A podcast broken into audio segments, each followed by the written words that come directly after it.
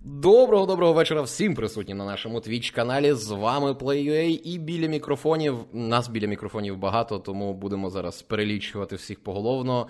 Антон Зімін, Віталій Тарнавський, Михайло Петрунів, Роман Береговий і Олег Куліков. Привіт! Привіт, привіт. Привіт. І, звісно ж, як ви змогли здогад... могли здогадатися, у нас підсумки попереднього місяця. Відкрию таємницю. Там не тільки вийшов Red Dead Redemption 2, а ще кілька речей ну, важливих сталося. Так, тож давайте якось перейдімо до цього. Але спершу хвилинка історії. Так. Отож. Історія все полягає в тому. Ні, це вже не про те, як мене вкусила качка.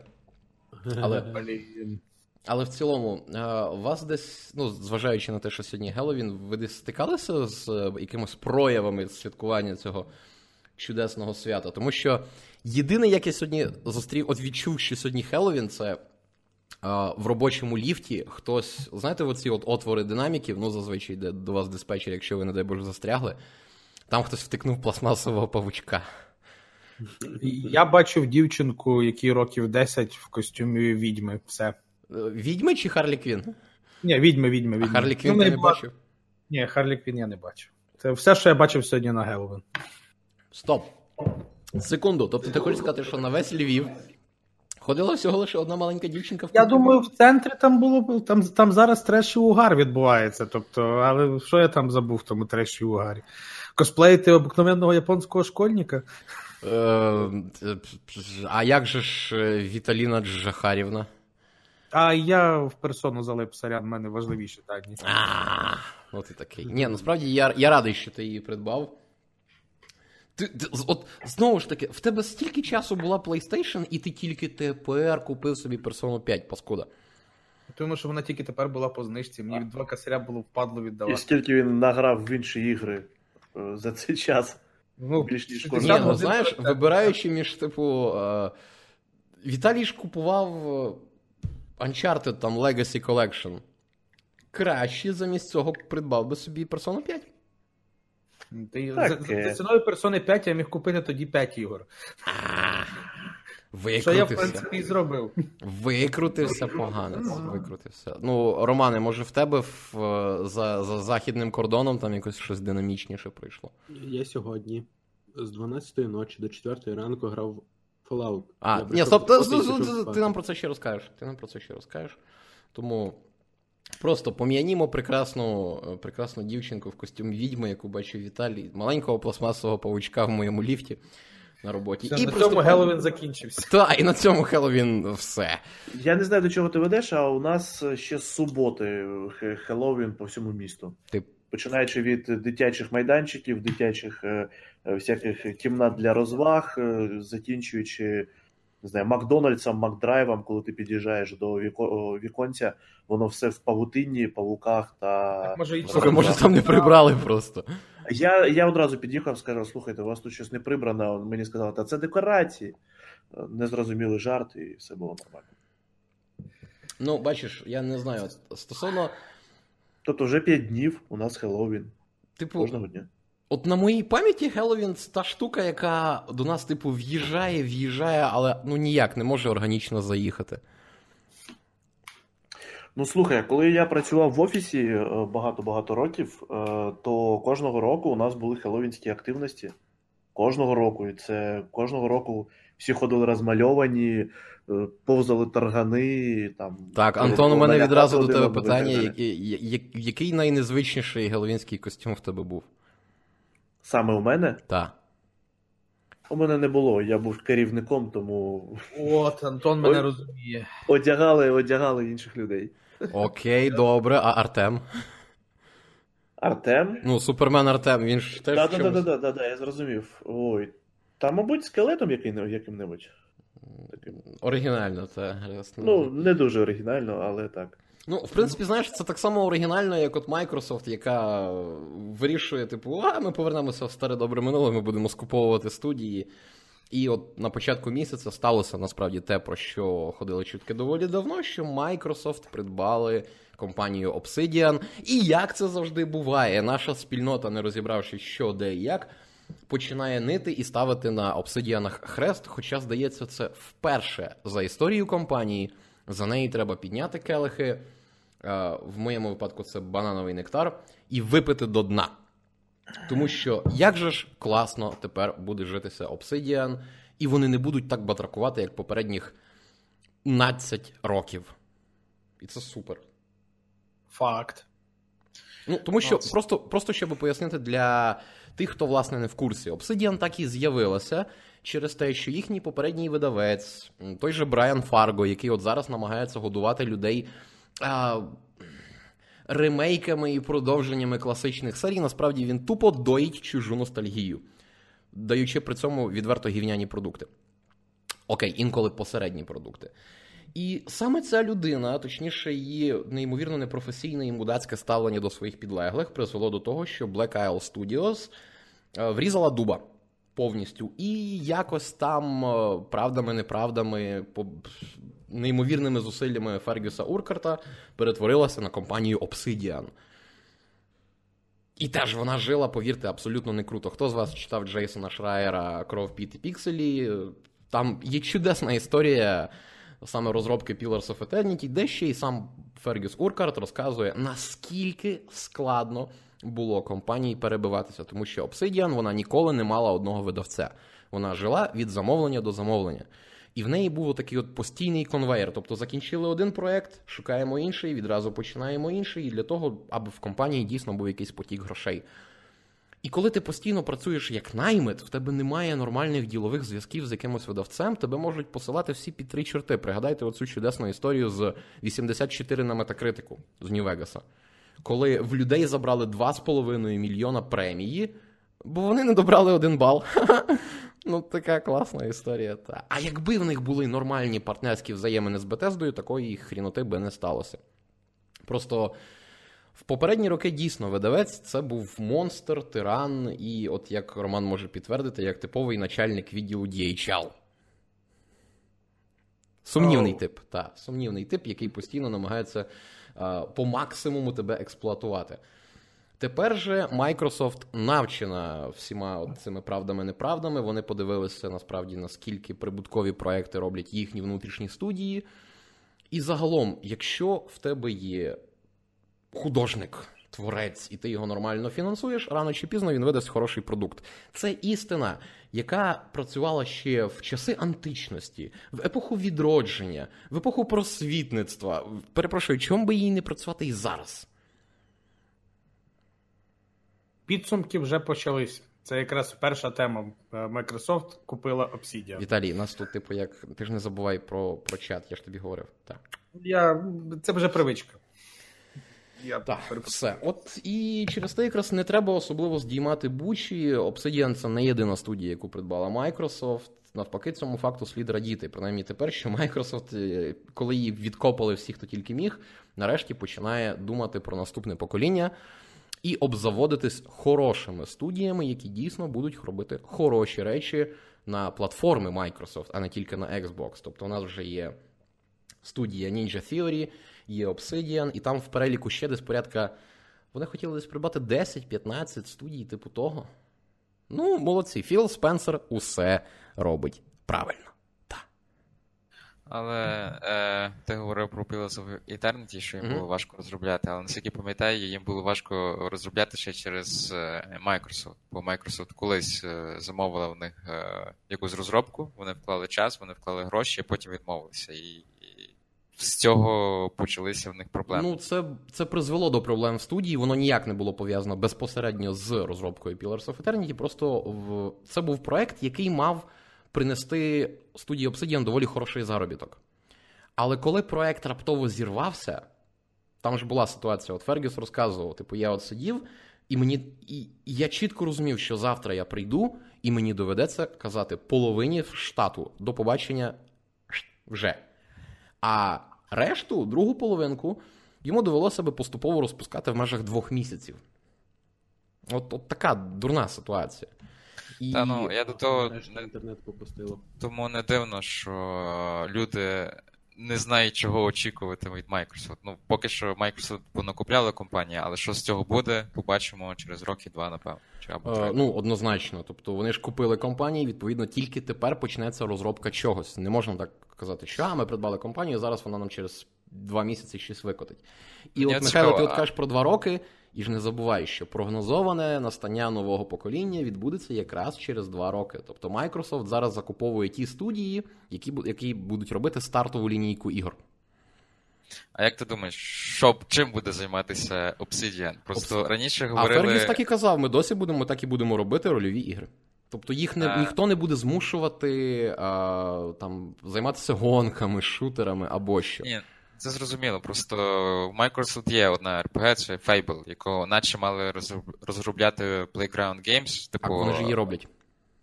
це офіційно не підтверджено. Це Ну, просто. це, це, от знаєш, це така, от, це така дивна штука. Я, бувають ситуації, коли всім давно все відомо, але офіційної заяви ще нема. От новий Fable це та ж сама історія. Вже стільки і витікало речей, і були інсайди загалом, що Playground Games дійсно працює над новою Fable, а офіційної заяви досі нема. Ну, просто. Що мішає передати розробку Obsidian або Ні, людей е, от міняти коней на переправі це погана ідея, і Філ Спенсер тепер вже про це знає. Вже, от, власне, чому зараз дійсно вони починають вибирати хороші і студії з творчим, високим творчим потенціалом, щоб вони змогли рано чи пізно доставити в плані преси, в плані відгуку споживачів тощо. Ну, тобто, дійсно зробити класні ігри. Бо взяти оту ж таки дуже мутну історію з Crackdown, коли гру переносили кількаразово, тепер, як виявилося, вона не вийде 22 лютого, як планувалося. Там буде ще одне перенесення.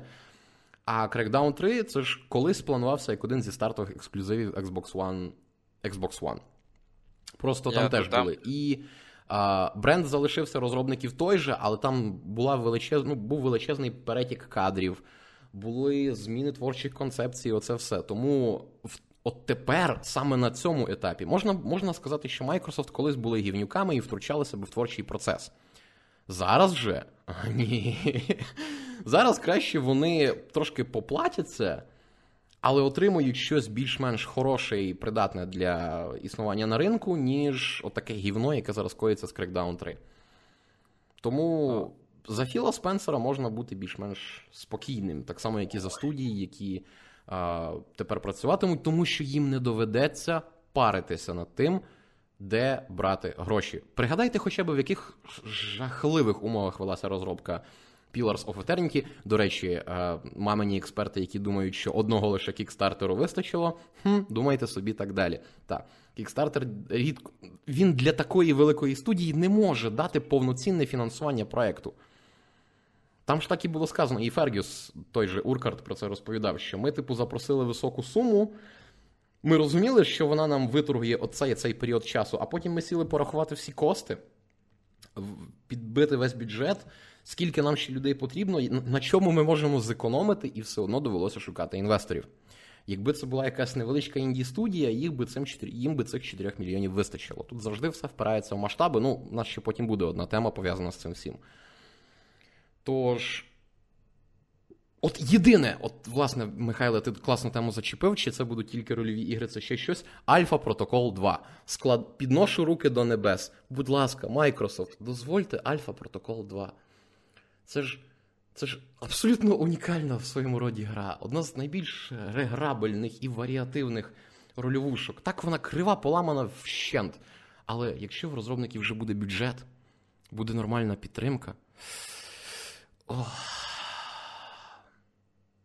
Альфа Протокол 2.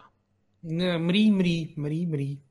До речі, щодо Crackdown, трохи поправлю. Там реліз перенесли лише на тиждень, бо гра виходила в один день з метро і з якимись іншими іграми. Тому І з Days Gone, який перенесли на два так, місяці. так, так. Тому, типу, перенесення, я думаю, було тільки, щоб не було конкуренції такої настільки е, тісної. Там всі так А. переймалися, що а, 22 лютого це нове 27 жовтня, купа проєктів Будьмо виходить чесні, одночасно. Третій нікому не потрібен.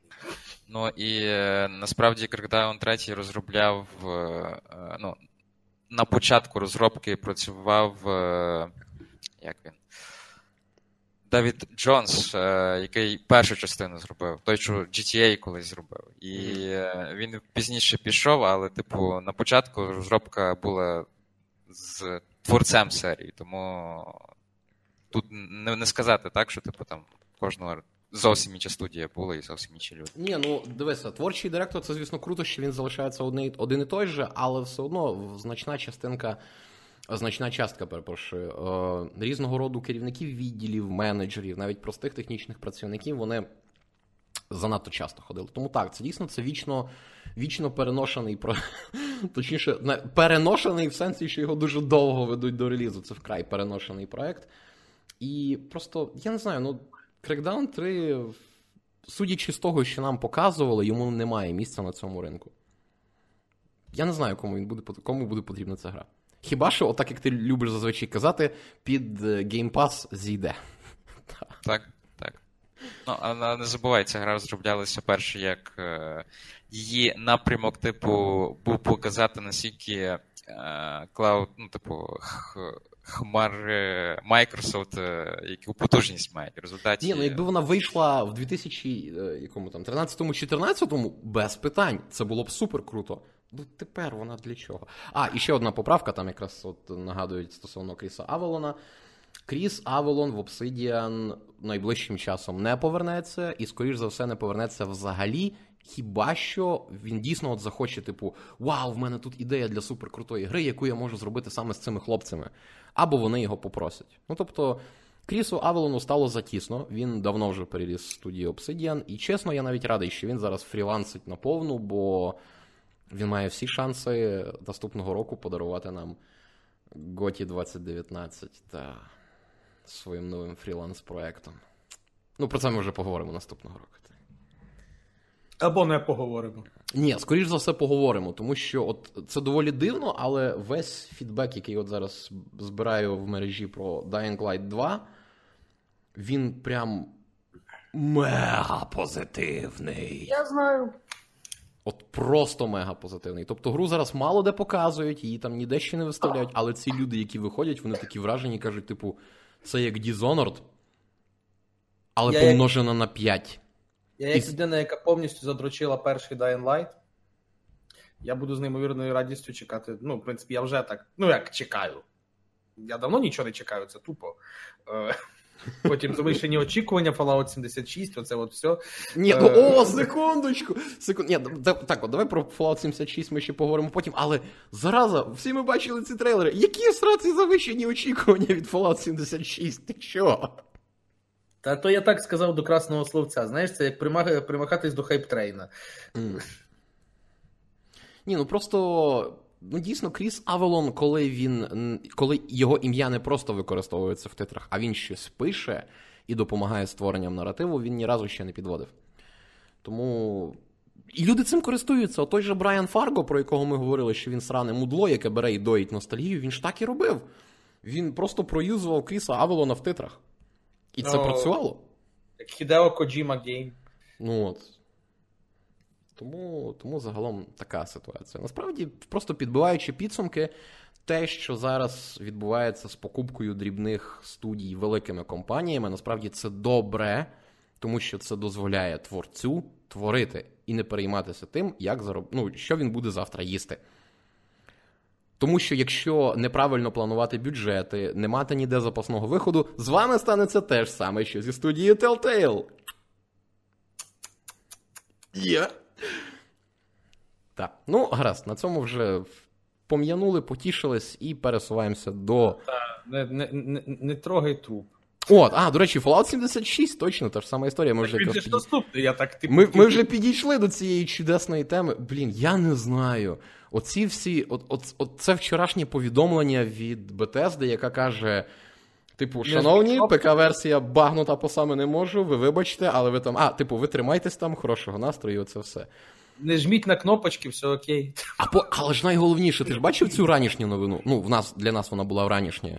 Там знайшовся баг, який моментально зносить тобі 50 гігабайтів ігрових файлів. Так я ж кажу, не там же ж був твіт, не жміть ні на які кнопки, щоб не втратити те, що ви завантажили. Тобто, настільки багнутий лан... лаунчер, що він просто банально витирав все. Це ж просто 10 з 10. Причому він був не тільки на ПК, наскільки я правильно, якщо я правильно все прочитав і пам'ятаю. Так, він конкретно так цей баг він був всюди. Е, там люди теж втрачали прогрес. Ну, прогрес плані, завантажені, е, завантажений матеріал.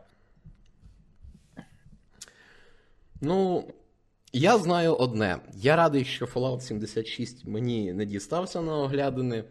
Я житиму собі спокійно. І що Bethesda в цьому плані от всралася. От знаєте, до речі, повертаючись до експериментів, оце все, бо під час І3 я захищав цю гру, бо ми так тоді дуже сильно дискутували з Романом. Зараз Роман висловиться, він ж це вже грав. От, ми дискутували з Романом, і я дуже сильно захищав цю гру в плані. Ну, це експеримент. Експерименти це норм. І тут треба пригадати от один важливий момент. Electronic Arts станом навіть на сьогодні, на 2018 рік, це студія з найвищим, е, з найбільшою кількістю скасованих ігор. Тобто ігри, які вже готові, в яких є все. Їм їх просто треба почати рекламувати і виводити на ринок. Electronic Arts позакривала найбільше таких проєктів просто через те, що вони влаштовували прес-покази, на які зводили, ну, звозили купу журналістів з усього світу, а потім питали, як вам наша гра? І журналісти такі виходили і казали: ну, типу, ну це нормас, 7 з 10 я її поставлю точно. І менеджери Electronic Arts такі: нам не потрібна гра на 7 з 10. Закриваємо проект. Тобто, та, було, та, та, було вони, як то кажуть, е, Electronic Arts це корпорація зла. Просто. Чи що? Вони нас не позвали просто. От, е, Electronic Arts це корпорація зла, але от, оцей момент в них був правильний. Вони якось. Вони бачили ще більше гівно, ніж те, що вони випускають, і вчасно його Ну, ну тобто, фактично, вони е, хотіли, щоб всі їхні ігри були 10 з 10 о Господи. Ну, Якщо так. вони не було 10 з 10 о Господи на кінчиках пальця, вони просто закривали. Тому що Electronic Arts може собі це дозволити. В них гроші е, кури не клюють, е, бомжі не крадуть. Їм норм. От, а Bethesda, вона, типу, я не знаю, після після такої бети треба просто сказати: ну, знаєте, ми повертаємо вам гроші за преордери. Рухаємося до але наступного. Але лишаємо вам. Типу, ви гроші повертаємо, але гра лишається у вас. Будете. А, ні, ні, ні, ні, ні, ні, ні, ні, дивися, дивися, дивися. Замість, ну, зважаючи на те, що ви там купили, придбали вже Fallout 76. Ми е, ми вам повернемо половину суми, а на іншу половину суми ось вам кілька бонусних ключів Skyrim. Секунду, може, може я щось пропустив, але про бету, можливо, щось розповість Роман? Ні, бред, бред, бред. Слухай, ти бач, от, от ти бачиш, Антон, Роман навіть не хоче говорити про це. Ні, він хоче говорити. Судячи, судячи з цього, йому не дають. Романе? Все, Рома, можна сказати реально багато чого, бо гра не така паршива. З багів все, що я бачив, це трупи, що часом зарвалися головою в пісок. В ці ігри, як я й казав, що на І3 є одна найбільша бляха проблема. Це срані людейські. Як тільки вони зникають, ця гра стає, ну, я б не сказав, що кращою, ніж Fallout 4. Ром, зроби себе голосніше. Тебе погано чути, навіть навіть мені. Угу.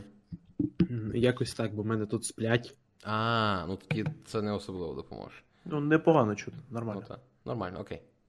Ну, коротше, суть в тому, що все реально класно, поки не починають вклинюватися ці елементи мультиплеєрності дати тобі на п'ятій хвилині лазерну зброю, тому що в тебе випав на івенті е, випала на івенті скриня з суплаями. Запросто. Чекати 20 хвилин, щоб виконати сраний квест, який полягає в тому, що треба зробити на верстику зброю, бо у вас тут 30 сраних людей, а біля верстика можна ставати тільки по одному. Запросто. Давай ще ти просреш декілька важливих моментів, того що їх хтось затригерив раніше за тебе. Запросто. А всьому іншому в це можна грати. Більш ніж. Кажу ж, проблема в сраних людях, і я з задоволенням буду грати в цю гру, коли будуть приватні серваки. Ну окей, добре. Романе, ти ж грав, здається, в Тес онлайн, правда? Це дві різні гри. Ні, ні, Ні, стоп, я.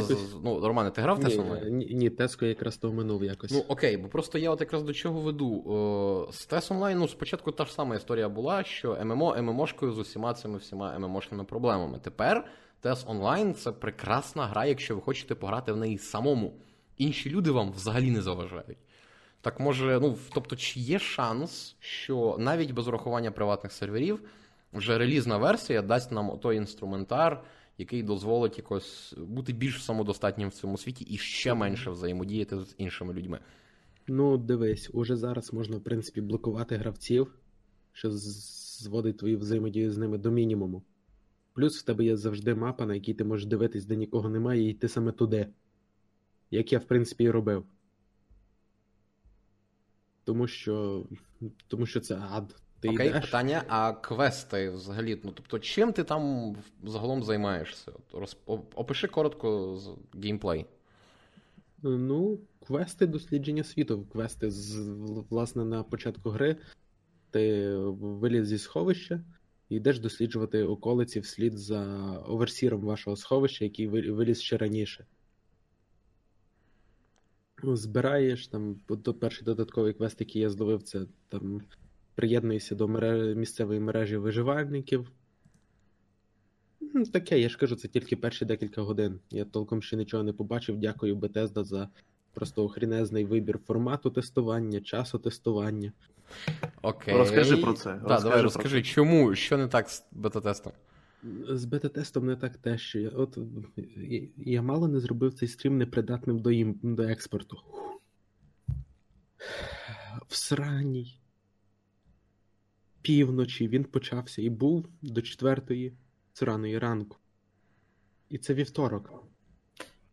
Дивись, Ром, я тебе Як я зразу... сказав, ми живемо не на тій півкулі просто. Ні, ні, я вас трошки переб'ю. Тут прикол трошки в другому. Насправді, оцей от бета-тест в бесідки, який відбувається, це я банальний знаю, що це стрес-тест. стрес-тест. Я знаю, що це банальний стрес-тест, сраний але він стрес-тест. все рівно до хріна кривий, тому що дайте більш-менш нормальні строки. Ну і в загальному е, такі тести не мають робити, коли кажуть, типу, ну, багато, багато фанатів купили, зробили попереднє замовлення для того, щоб отримати доступ до бета-тесту, а в результаті їм кажуть, грайте вночі, якщо ви з Європи.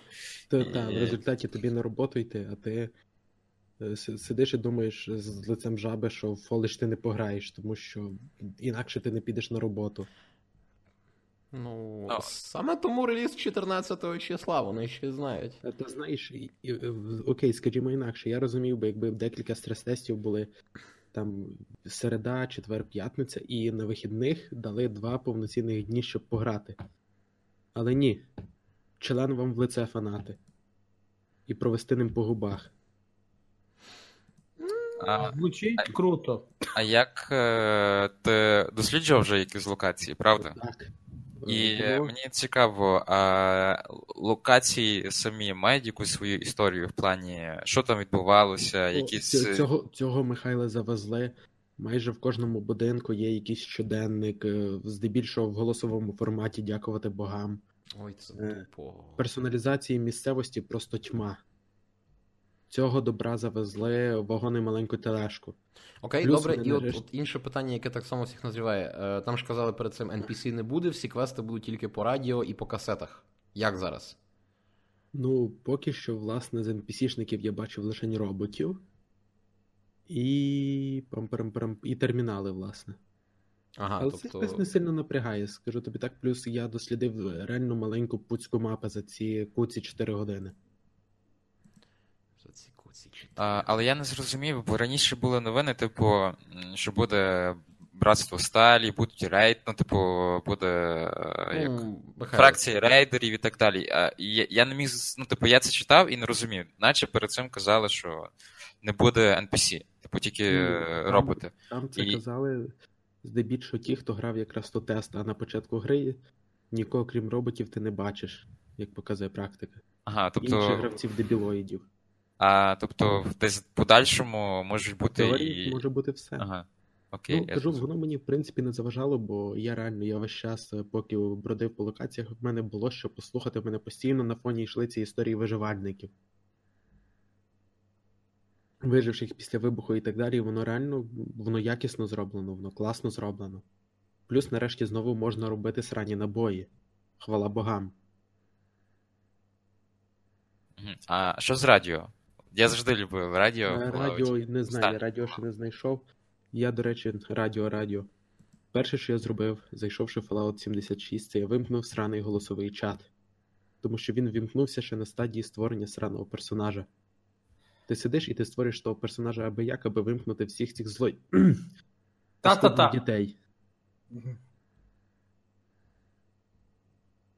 Ну, добре, що така функція взагалі існує. Хріново, що ця функція за замовченням ввімкнена.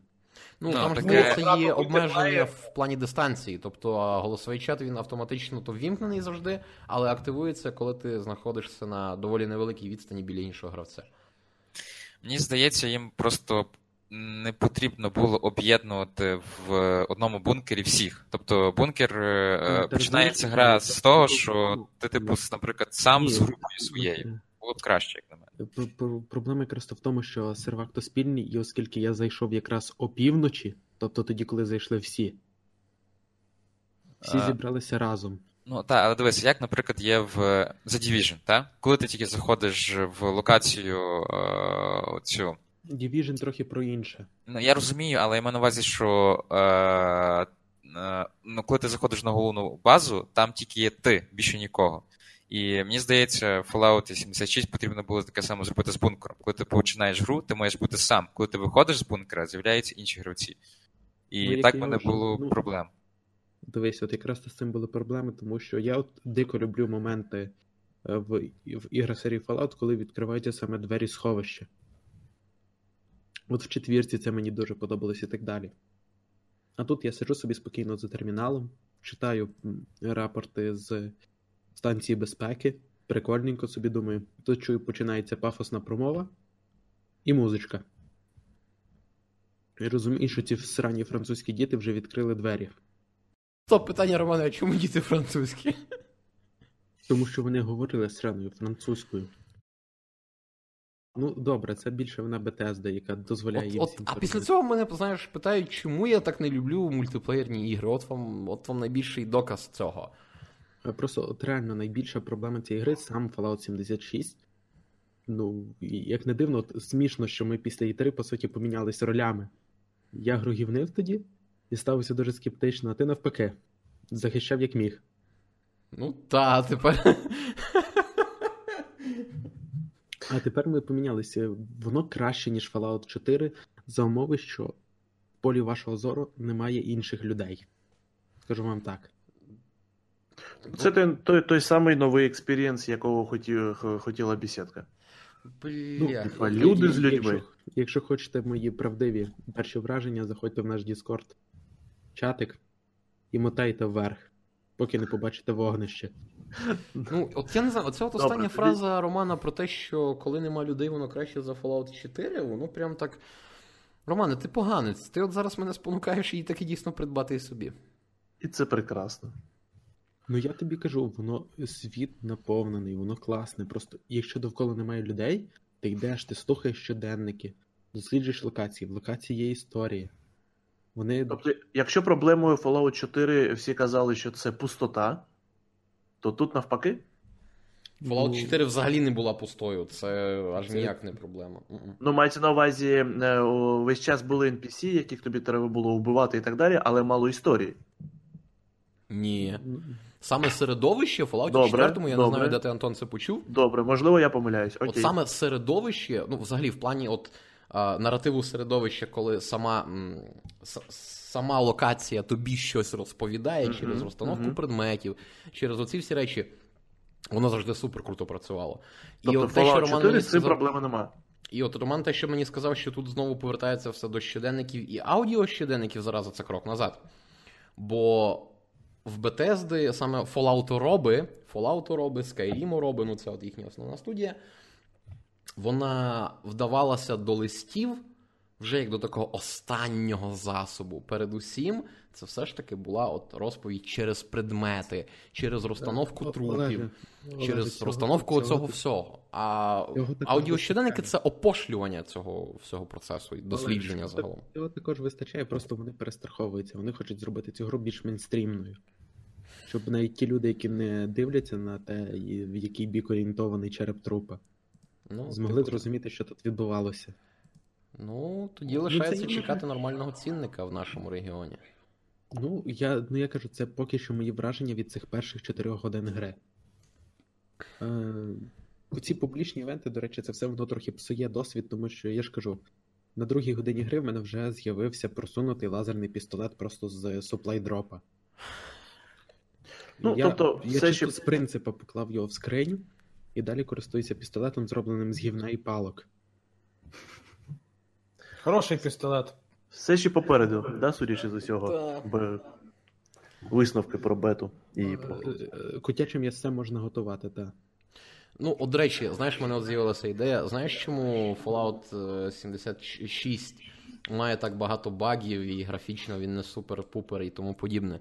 Тому що Bethesda своїх працівників не змушує. Е, Кранчити. та, не змушує кранчити, не ганяє як коней, на відміну від Rockstar. Про І RDR2 ми поговоримо трошки питання, да?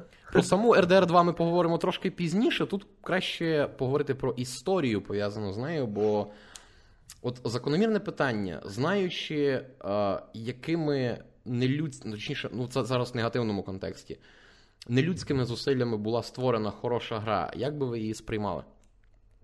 Ну, тобто, щоб ви розуміли, що от ви граєте в класну гру, а потім ви сидите і думаєте, хм, через тиждень 10 людей, які робили цю гру, скоять самогубство. 70 людей, які робили цю гру, Ладно, розлучаться. 26 людей ще там щось зі собою зроблять. А ти такий сидиш і граєш. Хм, молодці, Rockstar.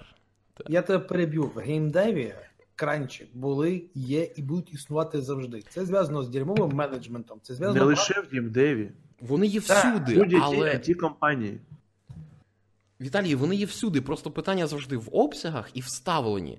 От коли є якась індустрія, де є, от, умовно кажучи, кранчі, але такі кажуть, блін, це проблема. Ми якось ми, ми працюємо над вирішенням, але ми не можемо його знайти.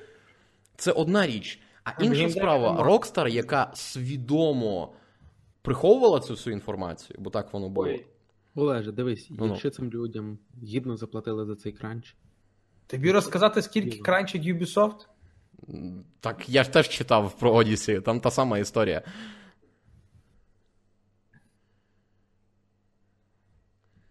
Тут просто знову ж таки, тут насправді Бучу здійсняла навіть не стільки проблема кранчів, бо так як Віталій казав, вона була, є і буде. Просто ставлення до працівників. Тобто, мало того, що у більшості студій Rockstar перепрацювання і понаднормові були вшиті в, типу, як в обов'язкові речі. Тобто вам, типу, так і казали, що ну, нас нема там добровільних понаднормових. Ну, тобто, на папері вони є, але ні, бо інакше вас швидко звільнять. Найбільше свинство, і оце зачепило дійсно багатьох, особливо багатьох ігроробів середньої ланки, та й взагалі це неправильно. Це титри. Для тих, хто не в курсі, у Rockstar була така практика доволі поширена. Якщо ви, умовно кажучи, от розробляється GTA 5 кілька років. Якщо ви працювали над грою в поті чола по 80 годин на тиждень, 3 роки, а потім раптово звільнилися за рік до виходу, ваше ім'я не буде в титрах. Вся, всю вашу працю, нехай навіть вона позначається вашим ім'ям і прізвищем.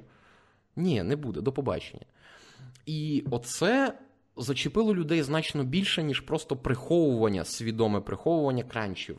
Бо це крадіжка. Це крадіжка, це витирання ніг об чужу працю, це повне знецінення тих людей, які з тобою працюють. Бо, в принципі, ну, така практика колись, начебто, і була поширена в кількох студіях привіт Konami та Electronic Arts.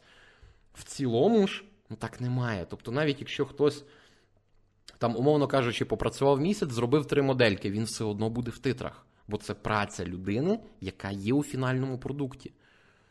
А Rockstar неодноразово, починаючи з, е, ще з е, третьої GTA, пропагувала цю всю річ, мовляв, якщо ви звільнитеся, ми не вкажемо ваше ім'я в титрах. А якщо, а якщо ваше ім'я не вказане в титрах на секундочку, цієї гри не буде в вашому портфоліо. І якщо ви захочете змінити місце праці, ну, ця гра не буде йти вам в плюс. Вас просто обікрали тепер і в майбутньому, якщо ви захочете змінити місце праці. І саме оцей момент він якось вдарив найбільше. Ну тобто, чорт, ніхто ніхто навіть і близько не міг подумати, що окей, всрати вже на кранчі. Тут людей тупо за, за, за людей робочих не вважають. І це прям. А все почалося просто з того, що Денхаузер просто випадково умовився, що ми над Dead Redemption 2 працюємо по 100 годин на тиждень. От прикинь, скільки би скільки би лайна досі залишилося прихованим, якби він не обмовився під час одного публічного інтерв'ю. Ну, ну що зробиш? Обмовився, обмовився, кранчі вилізли, все, тепер всі знають, що геймдеї всі кранчать. Біда, смерть, агонія. Можемо їхати далі. Ну, ну, він не зовсім обмовився. Він ж як накрутити по увазі, що ми е, настільки старалися, що інколи він ж говорив про взагалі про сценарій гри, а не про розробку. Так, він там говорив про команду сценаристів. Він причому там говорив і взагалом розказував, що вони не працювали 100 годин на тиждень. У них віддача була така, нібито вони працювали по 100 годин на тиждень. Але це вже було пізно. Люди почали дивуватися, що не так. Джейсон Шрайер, як завжди, він просто він відкриває свою телефонну книжку думає, до кого то можна зв'язатися, тому що пан Шрайер це найбільший детектив ігрової індустрії. І якщо десь пахне смаленим, він перший, хто завжди докопається. Бо... Правильно робить, господи. Так, ну насправді це супер, тому що він. От завжди від... він, напевно, єдиний, хто відкриває, ну, проливає світло на такі темні плямки. Тобто кранчі, насправді, це таке, тим паче, що так вони оплачувалися. Всі кранчі були оплачені, просто тут знову ж таки, от зараз, е, як в чаті йде, що м, вони вже оплачувалися і тому подібне. Але є ще інші речі, зокрема, фізичне здоров'я, психічне здоров'я, родини. Це все бонусні фактори, які насправді, як би там круто не оплачувався кранч, якщо те, якщо це триває місяцями і навіть роками, ну, це не та річ, яку можна комусь побажати. Тож, якщо людина, в принципі, самотня, ну, для неї кранч не проблема, раз тим паче вона працює О, в цій індустрії. Факт. Але якщо в тебе є дружина і діти, і ти такий, Люба, я, типу, 5 років, типу, забудь про мене на 5 років, я йду робити Red Dead Redemption 2. А Люба така, блін, ну окей, там хоч в коня яйця стискати так. будуть. Ну, тобто, а ти оце... кажеш, де що будуть? Все питання зняти. А ні, ні, типу, Люба, 5 років пройшло ось мій подарунок, я зробив анімацію стискання яєць у коня. Хе-хей! Вона така, боже, ліпше б ти свої стискав. Пара-пара-па, фютьха. Так, ну тобто, насправді, от ця стартова затравочка про самогубство, про розлучення, про виселення, вона, вона має багато спільного з реальністю так воно стається. І скільки б людям не платили, не не все не все от воно заліковує. Тож. Тут просто знову ж таки Знаєш, питання. Я хочу сказати е, е, одну річ, яка абсолютно не зв'язана ні з е, Rockstar, Red Dead Redemption і так далі.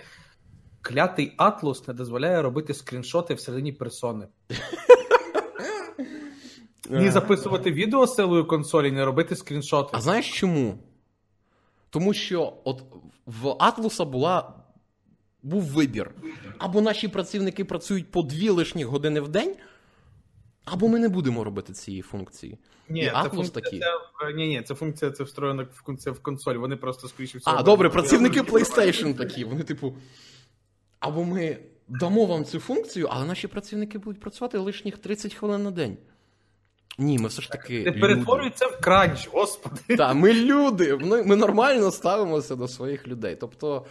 Тут е, ну, насправді є один позитивний момент. З кожною такою ситуацією, просто так, перепрацювання понад нормою вони присутні в багатьох сферах. Просто ігрова індустрія це, напевно, одна з е, небагатьох, де це прославляється і якось підтримується на медійному рівні. Є таке. От в цьому то річ. Це так само, як знаєте, от батьківські збори, от уявіть собі ситуацію, батьківські збори там, або навіть не батьківські збори, просто мамусі мамусі хваляться дітьми своїми. От Син маминої подруги. там одна, мій там лікар, оце все. А мій наркоман! Гей! Е, І всі такі, о, серйозно. І скільки, і скільки він кранчить ввечері, типу, ти такий, о. Та. Та. Ну, Кранчик, типу, в нього супермісткі легені, він витягує один блант, просто. А, не так. В нього блант зникає за одну затяжку. Гей!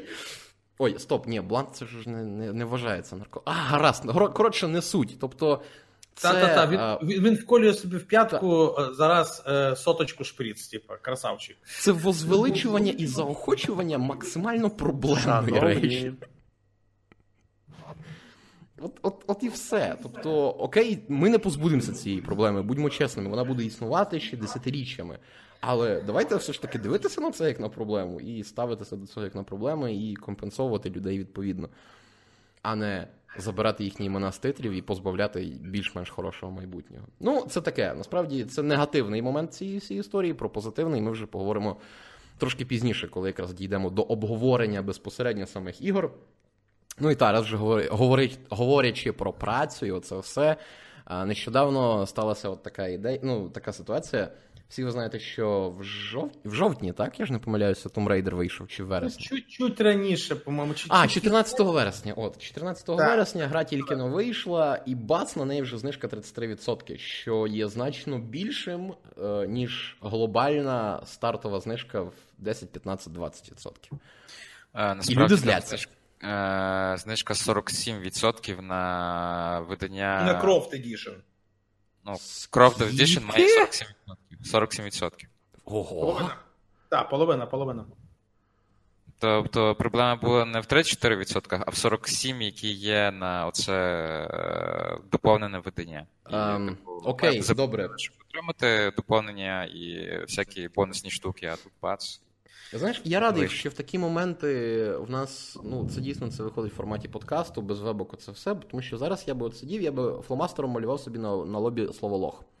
Я А думав, ти, а ти купив Croft Edition? Ну, а, я брав не максимальне, я брав оце проміжне видання, яке просто давало доступ швидше на два дні. Ну, власне, так якраз більшість людей, і чому ж власне проблема то піднялася і вилізла? Тому що більшість людей, які купили Croft Edition за повноцінні гроші, ну логічно, що просто в них е, зразу виділилось дуже багато тепла. Ну, типу, Гір качка просто Так, ми ж могли би почекати. Насправді це дійсно, як би там не було, це супер хрінове ставлення до своїх покупців. Так, це не повага, це велетенська неповага. Тому що є базове, ну, принаймні, правило, що перших 4 місяці ніяких знижок. Взагалі. Взагалі без знижок. Потім там вже якось собі бавтеся. Але перших 3-4 місяці, будь ласка, не плюйте в душу людям, які вам занесли. Причому занесли фул прайс. І от тут якраз та річ, про яку ми з Віталієм нещодавно говорили: це бюджети і окупності. Ні для кого не секрет, що в Square Enix дійсно хрінові менеджери. Е, Перша Tomb Raider, оця от з е, ремейкнутого, з ремейкнутої лінійки 2014 року, вона розійшлася світом десь накладом в, якщо не помиляюся, 6,5 мільйонів копій. Ну, тобто, от ви дивитеся 6,5 мільйонів. Хм, це ж багато. Until Dawn, насті... о, господи. Horizon так не продалася. Зельда так не продалася. І оце все. І ти такий, блін, це ж напевно велика цифра. А потім менеджери Square Enix скажуть, «Е, гра не, не задовольнила наші очікування. Ну, типу, ми чекали більшого, ми чекали 8 мільйонів. І, типу, вона ну, мінімально окупилася. І ти такий. Що? Як це працює? Зараз, чуваки, як ви плануєте свої бюджети? Насправді це не працює. Це, це ми повертаємося до теми кранчів. Насправді частково це зв'язано з таким же самим плануванням бюджету, як і з тим же самим, скільки ми людей виділяємо і що ми хочемо отримати. Так, безумовно. Стандартна проблема насправді гімда велетенська проблема. Навіть незалежності від компанії, від маленької інді студії. Ні, ладно, маленька інді студія їй простіше, якщо там два чоловіка. Е, Ну, все одно, тут залежить, як ти розплануєш ці всі речі. Ну так, так. Тобто, в будь-якому випадку в геймдеві це завжди було і буде. Просто чомусь Square Enix останнім часом це просто, ну. От. Е, е, Весь мій кашель мали бути мати, ну. Ні, я, я підтримую все, все, все. Ну ну. А, все, ти вже закрив це, так? Та, ну а тут нема що насправді більше говорити. От, тому що, от повертаючись до інді студії, оце все десь кілька тижнів тому на ДТФ вийшла сповідь. От зараз там вони роблять цю популярну тему. А, російські інді-розробники. Е, Російський геймдев він шатний, та та Ні, просто саме тут фраза російський інді-розробник. Я, Ну, це я, Вася ду- Пупкін з комп'ютером. З Та, комп'ютера. я в душі шалено регочу. І там от розповідав чоловік, що він витратив там на свою гру десь е, кілька, там, чи 10, ну, коротше, в межах кількох десятків тисяч доларів. Ну, вона йому обійшлася от по чистих, тобто оплата за житло, там їжа, оці всі такі речі. Тому що це насправді бюджет гри, бо ви сидите вдома і розробляєте. Про м'ячик на, на телефони. Не, не знаю, не суть. Ні, він і Steam ще там щось пускав. І оці всі речі, і не вдалося йому відбити бюджет, там просто якісь нещадні копійки, тобто він кілька десятків тисяч доларів просто просрав. А Алексіс Кеннеді, один з найкращих сценаристів в ігровій індустрії, людина, яка створила Fallen London, Sunless Sea, писала побічні квести для четвертого Dragon Age. Він, правда, не анонсований, але Алексіс Кеннеді вже всім давно казав, я працював над четвертим Dragon Age. Ну, коротше, не суть. А, і от зараз він випускав разом зі своєю дружиною симулятор культиста. Вони так і казали, що ми планували наші бюджети так, щоб все відбилося, гра відбила свій бюджет, просто розійшовшись накладом в 500 копій. От і все. Так само вампир нещодавній. Хто, можливо, з вас ще досі цього не чув. Вампир, як би там не, не, не обкидали його низькими оцінками і е, різного роду там ще іншими гівняхами, насправді гра цього заслуговує. Це найслабша гра Dontnod. От, от прямо. Вона все одно окупилася. Focus Home каже: так, гра прибуткова, ми, ми будемо з часом робити другу частину. Тобто, значить, бюджет гри був не настільки високий, і гра з доволі скромними показниками змогла стати прибутковою. Це одна половинка цього рівняння, тобто правильне планування бюджету. Інше це ставлення до своєї гри. І от нещодавно новий президент. Ой, це був не президент, перепрошую. Піарник Nintendo проводив QA, як завжди, і там спливли доволі цікаві факти. Зокрема, Fortnite зараз встановлений на половині свічів на планеті. Консольки Nintendo Switch, на половині з них вже стоїть Fortnite. Е, ну це нормально. І така тиша відразу запала. Так. І, А, е, там він ще розповідав про плани того, що о, Nintendo буде розвивати цифрові свої сервіси, буде робити більше DLC, більше підтримки для своїх е, сервісів, аля там Mario Party, Mario Kart, Super Smash Bros. і оце все. І що е, насправді оця вся щорічна програма, ну цей от Nintendo Pass, який ну, абонемент Season Pass, який вам дозволяє там мультиплеєром користуватися хмарковим сервісом, оце все. Що його за перший скільки там місяць ну, придбали порядка 3,5 мільйонів користувачів. Це вже добре. І його вкотре запитали про звичну для Nintendo річ. Як у вас буде з політикою знижок? Тому що всі ми знаємо, на ігри Nintendo, в принципі, які випускаються на консолях Nintendo, знижку знайти дуже важко. В перших півроку вони взагалі не продаються зі знижкою. І він так і каже: ми робимо класний продукт. Наш класний продукт не старіє.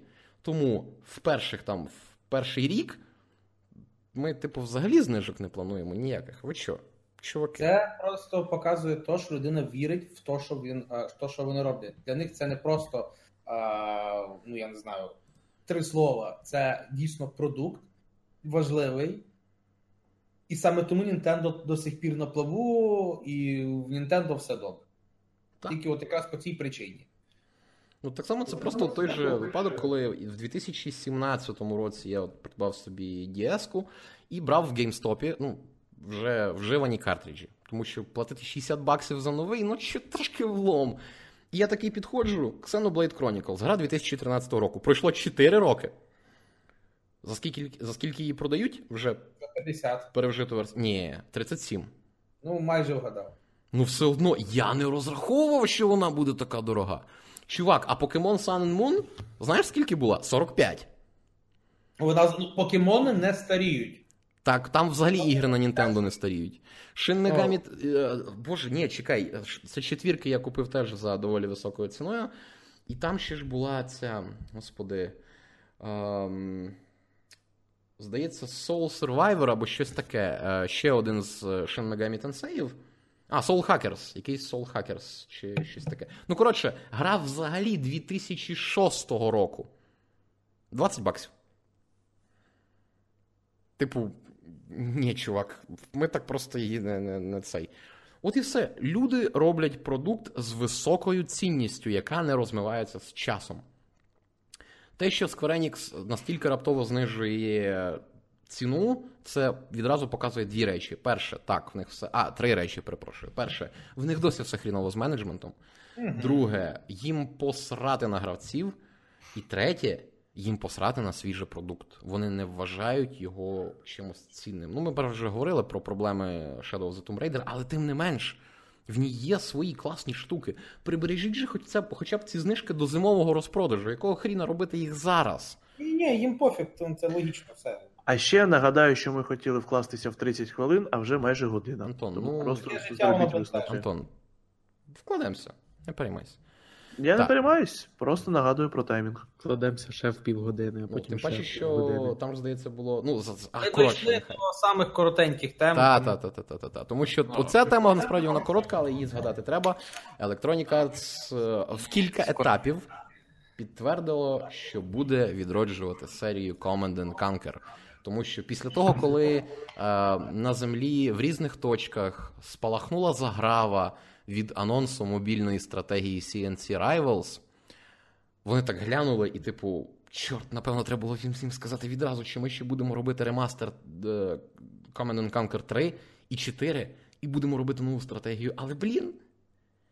Але насправді ремейки Tiberium Wars стануться, Tiberium Twilight також. Як буде зі серією Red Alert, поки що невідомо, але пш, десь в перспективі, напевно, її теж зачеп- зачеплять. Тож, фанати серій, стратегічної серії Command and Conquer. Радійте. Щось Так, таке та й буде. Так. Інша справа, що не слід чекати чогось цього року. Якщо вже і щось і ставатиметься, то поступово від початку наступного. Тому що всі, всі ці приємнощі вони будуть приурочені до 25-річчя серії. А воно, якщо не помиляюся, господи, це або кінець 2019 року, або початок 20-го. Я... Це, це, це, це, це, е, це, це, господи, це листопад 19-го, по-моєму. Це якесь е, 15-16 листопада. Так, ну коротше, всі ці речі будуть. Electronic Arts навіть сказала, що а, там не буде мікроплатежів. Зараз, які мікроплатежі в РТС? Що, їх не було в. Ну, На мобілці вполне. Ні, ні, вони говорили саме про ремастер. Ну, знаєш, це напевно, аби перестрахуватися. Мовляв, такі. Ми сказали, що не буде, значить не буде. Все. Це як е, в Battlefield 5 не буде ніяких мікроплатежів. Ой, у нас будуть мікроплатежі, але вони будуть тільки на е, це як. А, ні, стоп, перепрошую, вони казали, не буде ніяких лутбоксів. Так. Не, Мгм. мікроплатежів, лутбоксів не буде, окей. Так. Але вони там будуть. От. А стосовно е, Command and Conquer Generals, поки нічого не сказано, тобто конкретні плани на неї поки не розголошені. Все, що вас чекатиме найближчим часом, це ремастери 3 і 4 частин, і трохи пізніше нова гра. Ну і звісно ж, гра на мобілочки, якщо ви е, надаєте перевагу таким видам збочень. Ви завжди можете пограти в, де, в Dungeon Keeper на мобілочці.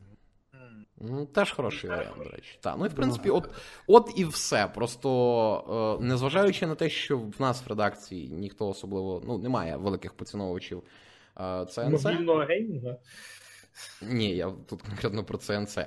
А це та річ, яку обійти не можна, бо все ж таки, я 100% знаю, що серед наших глядачів і слухачів є прихильники цієї серії, і нехай їхнє горіння стосовно мобільної Rivals трошки вгамується, бо для них от, от є от такі от хороші новини на додачу. Так. От. І можна йти далі до найулюбленішої нашої теми, найпомітніші ігри місяця. Жгі. Зараза, мені першому починати.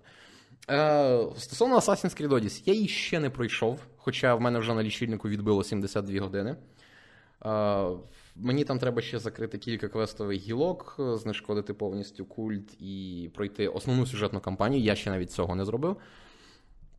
Якщо коротко, ну, всі ви знаєте, наскільки я цю серію люблю, наскільки я до неї прискіпливий, наскільки я останніх років сім плакав кожного разу, коли виходила нова Assassin's Creed. Е, Здебільшого від горя, майже ніколи не було радості. Цього разу я плакав від радості, тому що Assassin's Creed Odyssey, що би вам не здавалося, як би там про неї не брехали, а Odyssey це, напевно, найбільш обріхана в негативному плані гра, яку я пам'ятаю на своєму віку, це донестями крутезна річ. Я був здивований, наскільки здавалося б, здавалося би, в ній є ті ж самі речі, які були в Origins. Але якщо в Origins я от глянув на лічильник навмисно, я в неї награв 31 годину, і мені здавалося, господи, яка ж вона затягнута, я так. Я мучив себе до кінця. Так 30 годин в Одісі взагалі пролетіли непомітно. Я такий воу, 50? А, Як так?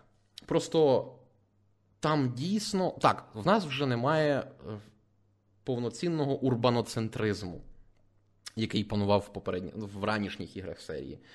В нас е, вже давно немає технотрилера, і фрагменти зі сучасністю варто було б вже давно викинути. Але якщо говорити про суть, то Assassin's Creed Odyssey найкраща гра в серії. І величезна крапка. Тобто навіть ті речі, які закладалися в першу частину, які якось трошки просувалися в другій частині, поки не з'явилася оця вся дурна муть з, з сонячним спалахом, і оце все. Вони знову повернулися. Вони повністю інтегровані в побічні квести. Це тонна зворушливих, смішних, моторошних історій, якими цей світ повниться. Так, мене досі от бісять оці всі порівняння зі своїм відьмаком, бла бла бла і тому подібне. Я не хочу зараз говорити жодних провокативних фраз, хоча. Хоча насправді, ну. Ні, я я все ж таки стримаюсь. Але так, це аж настільки крута гра. І штука в тому, в неї, якщо вже так от просто глянути, ну, в неї насправді немає жодних е, очевидних слабких сторін, тому що, попри зміну обгортки, Нічого в серії Assassin's Creed не змінилося. В Assassin's Creed завжди був поміркований грайнд, були, була специфічна структура побічних квестів тощо. Те, що з'явилися циферки, циферки навіть з'явилися не в Origins, вони були ще раніше, просто по-іншому подані. Серія Assassin's Creed, починаючи від другої частини, ну а якщо вже там вчепитися до цих побічних активностей, то від першої, від першої аж по Одісі має одну і ту ж геймплейну структуру. Різниця тільки в, саме в урбаноцентризмі і підходу до пересування містом. Після Unity цього всього вже стало значно менше.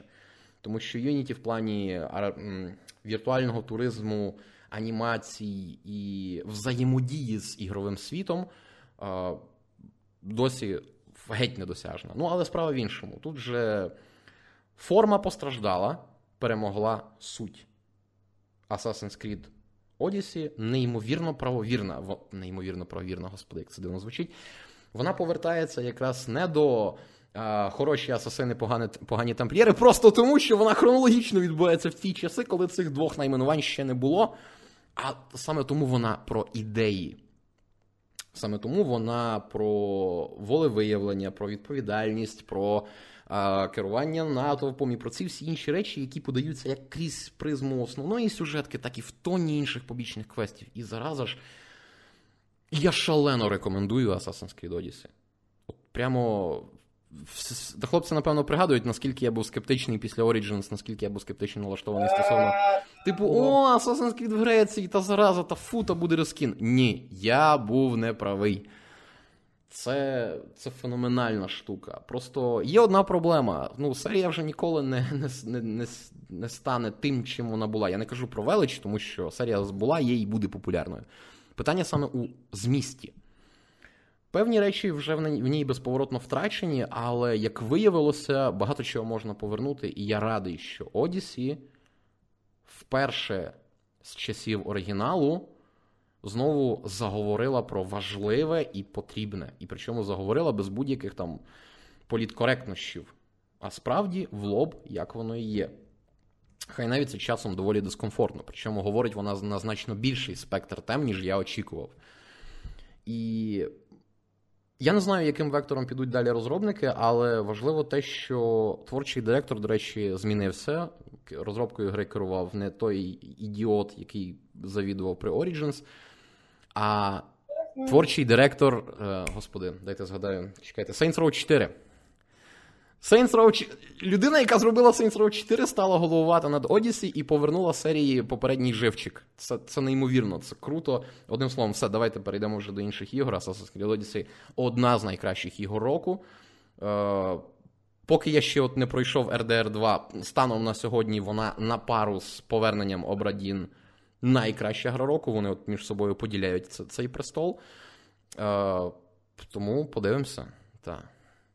Call of Duty. Все. Слово в іншим. Call of Duty немає кому про Call of Duty говорити, бо е, Вови тут немає. Тому переходимо до наступного. Е, Soul Calibur 6. Е, е, стоп, я ж теж грав в Call of Duty. Михайло, е, А, я... точно, я забув. Давай, давай. Ти ну, казав, а... передає слово. Бери його. Ні, так штука в чому? По... Насправді Вова, Вова все написав правильно в своєму огляді, я не мав жодних претензій, бо. Ну, так воно і є. Battle Royale це більше PUBG, причому це значно зручніше, ніж PUBG. А Зомбі режим, ну блін, оці всі речі, які призначені для розтягування, аля як там він розписував цю всю послідовність. Там спочатку опустися туди, забери це, а потім пониз рівень, щоб в тебе кидали гівно. Тут це не головоломка, це це от є хороше слово convoluted. Я, до речі, ще не не вичитав словнику його хороший відповідник. Тобто, це витягнута з невідомої дірки, найчастіше з дупи сценариста, річ призначена для того, аби подовжувати ваші блукання на цій сраній арені. Це не головоломка, вона ніяк не контекстуалізована, не прив'язана до історії, середовища, персонажів, бла бла бла і тому подібне. Це просто набір вкрай неочевидних дій, призначений, щоб ви довше висіли на цій арені і довше, відповідно, в неї грали. Але повернення до оцього звичайного мультиплеєра, командний дезматч, це прямо. Господи, в наш час, коли всі шутери намагаються зробити супер-мега тактичними, де перемагає не просто стрільба, а виконання певних завдань, типу там повози, поведи вагончик, зроби оце то те, то тактичне захоплення контрольних штучок. Всі ви більш-менш неповноцінні, вашим класам треба діяти. Разом. Ні, ну, біжи, стріляй, вмер через секунду, ти знову біжиш, стріляєш. Тобто це тупе тваринне спиномозкове задоволення, але ж зараза, як його не вистачало. Та Call of Duty, по суті, вона повернулася трошки в минуле, і це прекрасно. Ну, синглової кампанії нема, це біль, печаль, журба. Але нам дійсно підвезли повноцінних три гри в одній. Кооперативний шутан, далеко не найкращий, причому в світі, де є Warframe і Payday 2. Battle Royale найкраще, якщо ви не виносите Fortnite. Тобто, якщо ви не терпите Fortnite, вам краще взяти Black Ops 4, а не PUBG. І Дійсно класний набір всім відомих швидких динамічних мультиплеєрних режимів. Це круто. Call of Duty Black Ops 4 ну прямо приємно потішила за от довгі-довгі роки останні. Взагалі, що це така осінь? Все, що в жовтні вийшло, все воно приємне, гарне і оце от. Все, рухаємося далі. Soul Calibur. Я та. А, Окей, да, секунду. Я просто запаужу персону, а то буде проблемно. А, Так, Soul Calibur 6. Фактично, гра, яка знову стала адекватною.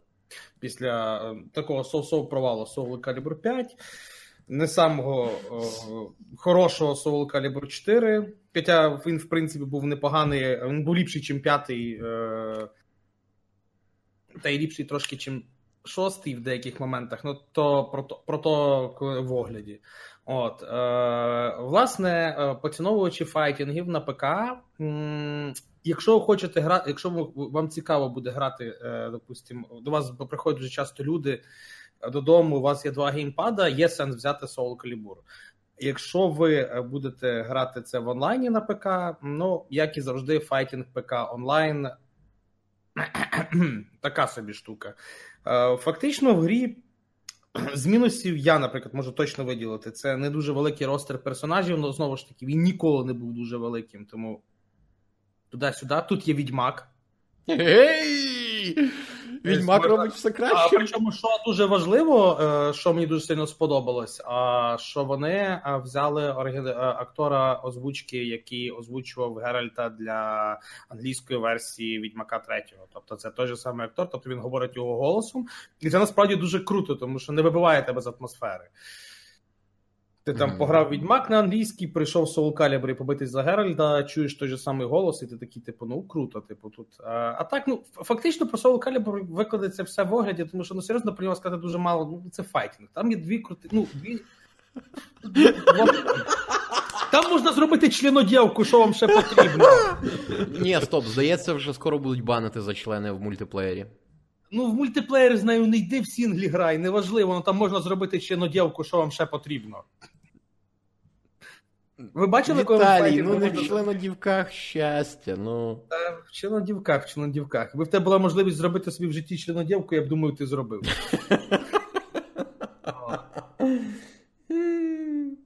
Ну, якщо вже не можна, то моя членодівка, яка в мене є, нікуди не діл. Ну, такі діла. Ну, Е. Мало що більше, більше нічого не можу сказати насправді про Ну, тобто, окей, е, дивись, я пере... я допоможу тобі перефразувати. Там ж е, ти знаєш, ця байка ходить, не знаю наскільки вона правдива, але байка є, байку поширюють самі розробники. Що ця серія може бути останньою, якщо вона не стане комерційно успішною, їй можуть бути Е. Гра вже комерційно успішна. Серйозно? Просто не на ПК. А, вона відбилася, все окей. так, так, так. Ну тоді прекрасно.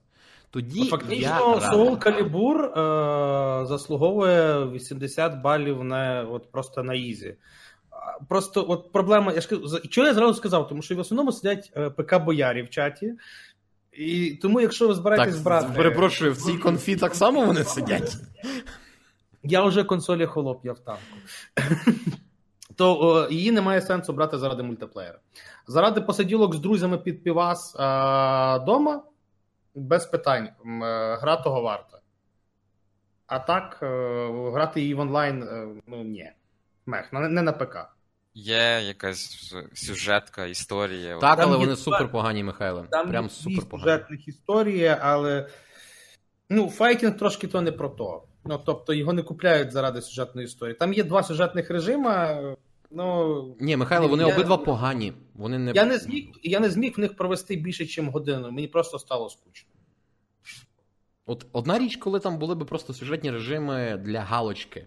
Вони погані. Ну, як в Tekken 7, наприклад. Ні, Ну, в Tekken 7 для галочки. Ну, я ж кажу, ви от е, власне. А тут А прям Soul така журба і зробити з печаль. нього е, прям от реальний сюжетний режим, але не вийшло. Поки що в таке вміє тільки Realm. Ну, в принципі, так, так, так. І то далеко не завжди, але в принципі, в них ну- хоча б сюжетка це сюжетка. Так, вони, ну, вони намагаються робити яскраво, видовищно. І. Так, ми, до речі, вже згадували про Відьмака, тому я ще не грав в Thronebreaker. Є тут хтось, хто нас. Е, і влада нема, щоб розказати про це. Бо Гвінт оригінальний мені не зайшов. Я от зараз пробую цей реворкнутий. Не знаю, як піде. Просто, типу, так, вони намагалися от зробити. Ну, окей, не намагалися, зробили 30-годинну рольову гру, але це все одно Гвінт, і це все одно інтрушка до самостійного Гвінта. Бо проходячи кампанію, ви отримуєте нові карти для мережевої версії. Там нові сорочки, різного роду іконки, картинки, бла бла бла і тому подібне, цифрові приємності. Тобто, ну, от тут би влада якось, або, можливо, не знаю. Ні, мені нічого сказати про цю Мені просто Гвінт не цікавий як гра, і відповідно мені не цікавий ну, і так. цей. Як то, навіть якби ти й хотів рольову гру, Гвінт має всі шанси тебе відштовхнути. Так, так. От Просто на рівному місці. А, е, Віталій, чекай, чекай, чекай перед Red Dead Redemption 2. Я хочу ще сказати кілька слів про повернення Обрадін від Лукаса Полка, людина, яка зробила Papers, Please. Це найкраща детективна гра в історії. Все, крапка. Е, Highly recommended, е, вона повністю вартує своїх 280 гривень. Повірте, це неймовірний ігровий досвід. Е, Людям з трьома звивинами краще не грати. Так. Ви будете казати, фу, гівно, за що я віддав гроші. Ні, це, це, це... найкраща детективна гра в історії. Крапка. Red Dead Redemption 2. Віталій, погнали. Давай починайте. Так. Кранчі в сторону. Яйця коня теж. Так. А, я вже пройшов, а, ну, в принципі, 80 десь приблизно відсотків сюжету. Тобто, може навіть чуть більше. Там 110 місій, я з них пройшов 84, по-моєму, щось таке. А, неймовірно класний відкритий світ. Я не користувався fast travel-ом ні разу. Е, взагалі. Е, Просто навіть не цікаво було. Я просто тепер вмикаю режим cinematic камери і їжджу на Остапі по це, по прерії. Е, В грі неймовірна велетенська кількість random encounter-ів, які теж просто. Ну, в мене не повторю, у мене не повторювалося ще навіть. За майже 60 годин гри у мене не сильно то повторювалось.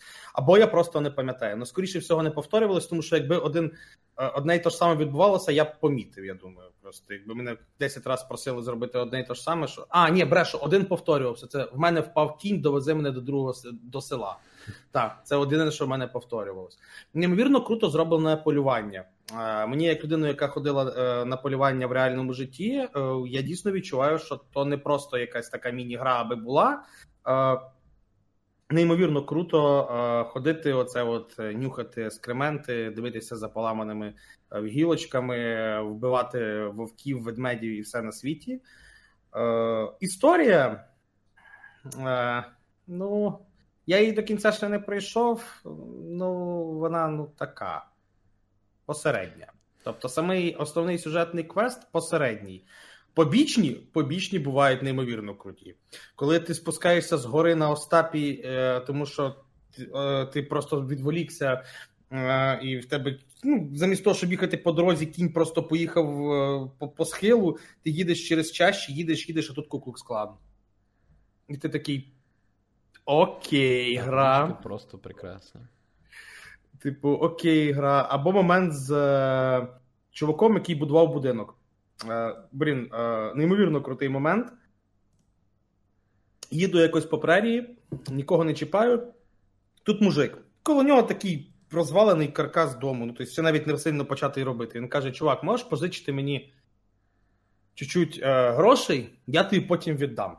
Ну, у мене тоді було щось тисяч чотири, по-моєму, е, до баксів. Я їм кажу, та раді Бога, на, типу, в принципі, там і все не особливо нема на що тратити. Да. Це, до речі, велетенська проблема, що нема куди тратити гроші. А, тому що від пограбувань ти, в принципі, заробляєш доволі багато, а тратити то особливо нема куди. От, е, даю йому гроші, да їду собі далі. Потім десь. Я знаю, години з- годин. Чи на наступний день, не да, на наступний день, типу, я не пам'ятаю, скільки годин в той день грав. Вертаюсь назад. Е, ну як, проїжджаю повз те саме місце, а в нього вже стоїть такий каркасик вдома. Я так ще пару разів попроїжджав повз то- місто, е, повз те місце, в чувака вже будинок е, побудований. І він мене ловить на дорозі, розказує, що він його побудував і зразу ж продав. І от він вертає мені гроші з процентами. А я, а, а, а я йому просто віддав гроші, навіть не ніяких пацієнтів, нічого. Я просто проїжджаю по тій ж самій дорозі. Типу, він мене впізнав, типу, каже: на тобі, чувак, гроші з процентами, ти мене виручив. Тепер моя, е, моя, ну, моя честь е, потребує віддати тобі назад то, що ти мене виручив, і ще навіть трошки доплатити. Крутяк. Ну, я ще Я просто конкретно з цією ситуацією ще не стикався. Я такий, типу, блін, ну це от, от просто сам сам факт того, що будинок сам ну будинок добудований, тобто не просто що е, він мене десь там в місті перестрів, щось сказав. А, ту- а тут реально, типу, в грі відбулось то, що чувак побудував собі будинок і продав його. Е, натикався дуже багато ще з такого, типу, ну то не сильно сайт квести, то просто такі, типу, місцевості. Дуже багато є прихованих таких, е, е, як би сказати, е, селищ, е, в яких була чума. І е, от перше селище мене чим здивувало, тим, що до того моменту Арт, Артур ніколи не відкривав свій блокнотик, нічого там особливо при мені не писав. А тут він, я приїхав в це селище, він такий, типу, щось. е, Я не пам'ятаю, що він сказав, потім такий е, е, включається вид від першого лиця. Артур достає блокнот, замальовує в ньому селище, там такий маленький цвинтар, десь могилок на 20, Угу. замальовує його, і типу каже, що напевно, що в цьому селі була була чума. Треба собі треба запам'ятати. І ще таких моментів з блокнотиком було в мене штук 5. Але просто це був перший раз. Це вже потім він по сюжету починає тим блокнотом працює. Тобто він там він, він свої думки відкладає в блокнот. А ще було прикольно, я не знаю, сюжетна це е, штука, не сюжетна. Всі ж знають, що там є статуси, ти можеш захворіти. Фактично, ти можеш захворіти в тій грі. Якщо ти промок, тебе продуло, е, ти можеш захворіти. Я просто йшов по е, локації, і тут Артуру стало настільки погано, що він просто виробився. От просто виробився і все. Е, Його мужик якийсь, типу, підібрав, тащив до е, до цього як його, до лікаря. Не скажу, чим Артур чим мій Артур захворів, тому що, можливо, це сюжетна річ, тому е, не буду говорити. Ну, Артур захворів, але його вилікували. Типу, не не зараз, але вилікували. Ще з таких крутих моментів, що я можу точно сказати, що я такого, в принципі, майже ніде не бачив. Що ще такого було?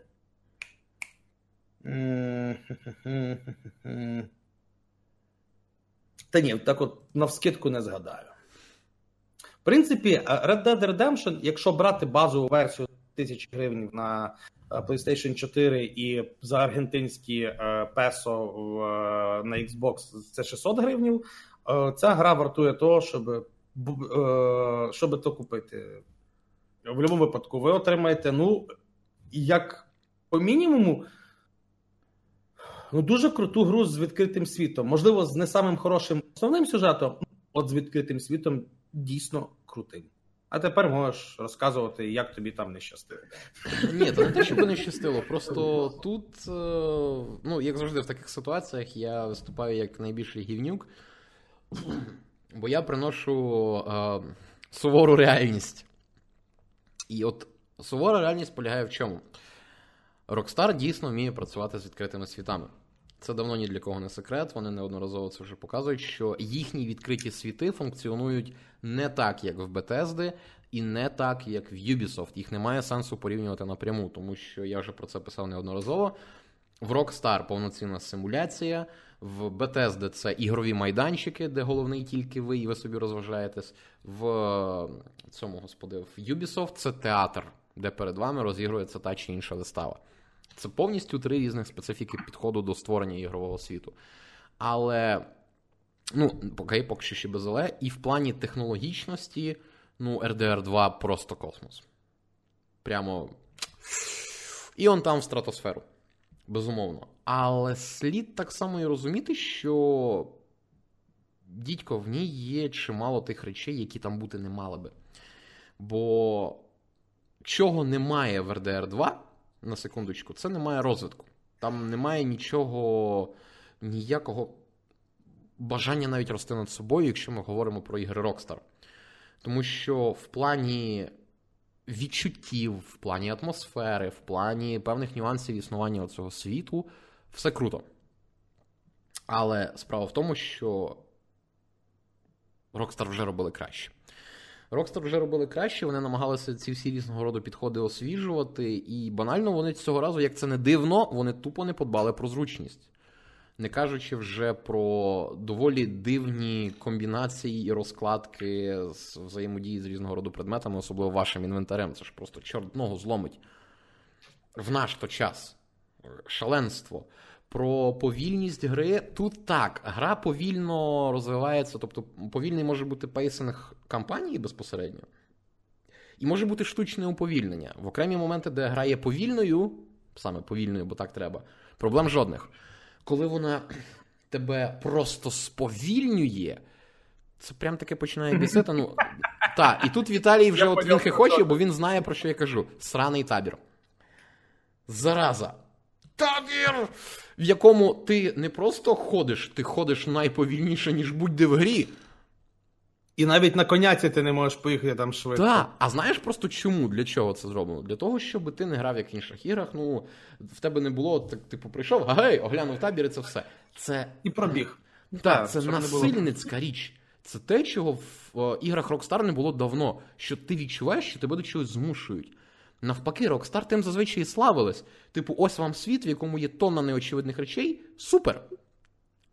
Ти все йди, лети, досліджуй, розважайся. Вуу!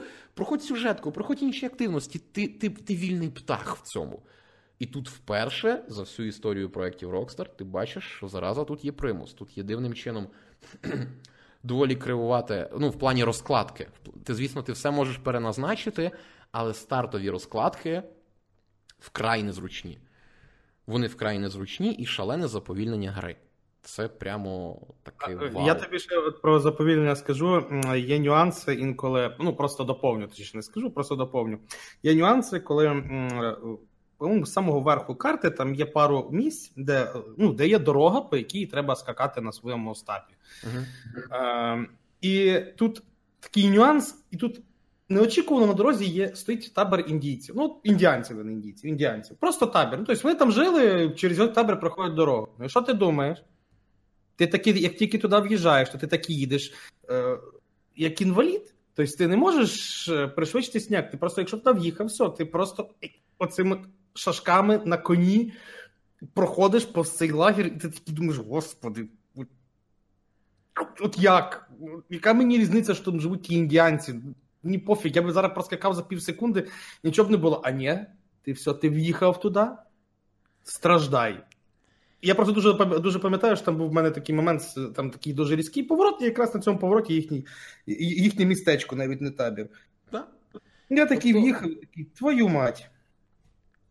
Ліпше б їхав та ліпше б їхав та, як їх клуксклановців. Просто напряму. От, і оця примусовість, вона вона виглядає насправді чужорідною. Тобто, це точно те ж саме, що в е, новому спайдермені, скажімо, примусове блокування сюжетки, мовляв, іде зроби побічні активності. Е, тут з цим я не згоден. Там е, вистачало завжди зробити один одну побічну активність. Так, але в, в, тут важливий інший О, боже, Віталію, фактор примусу.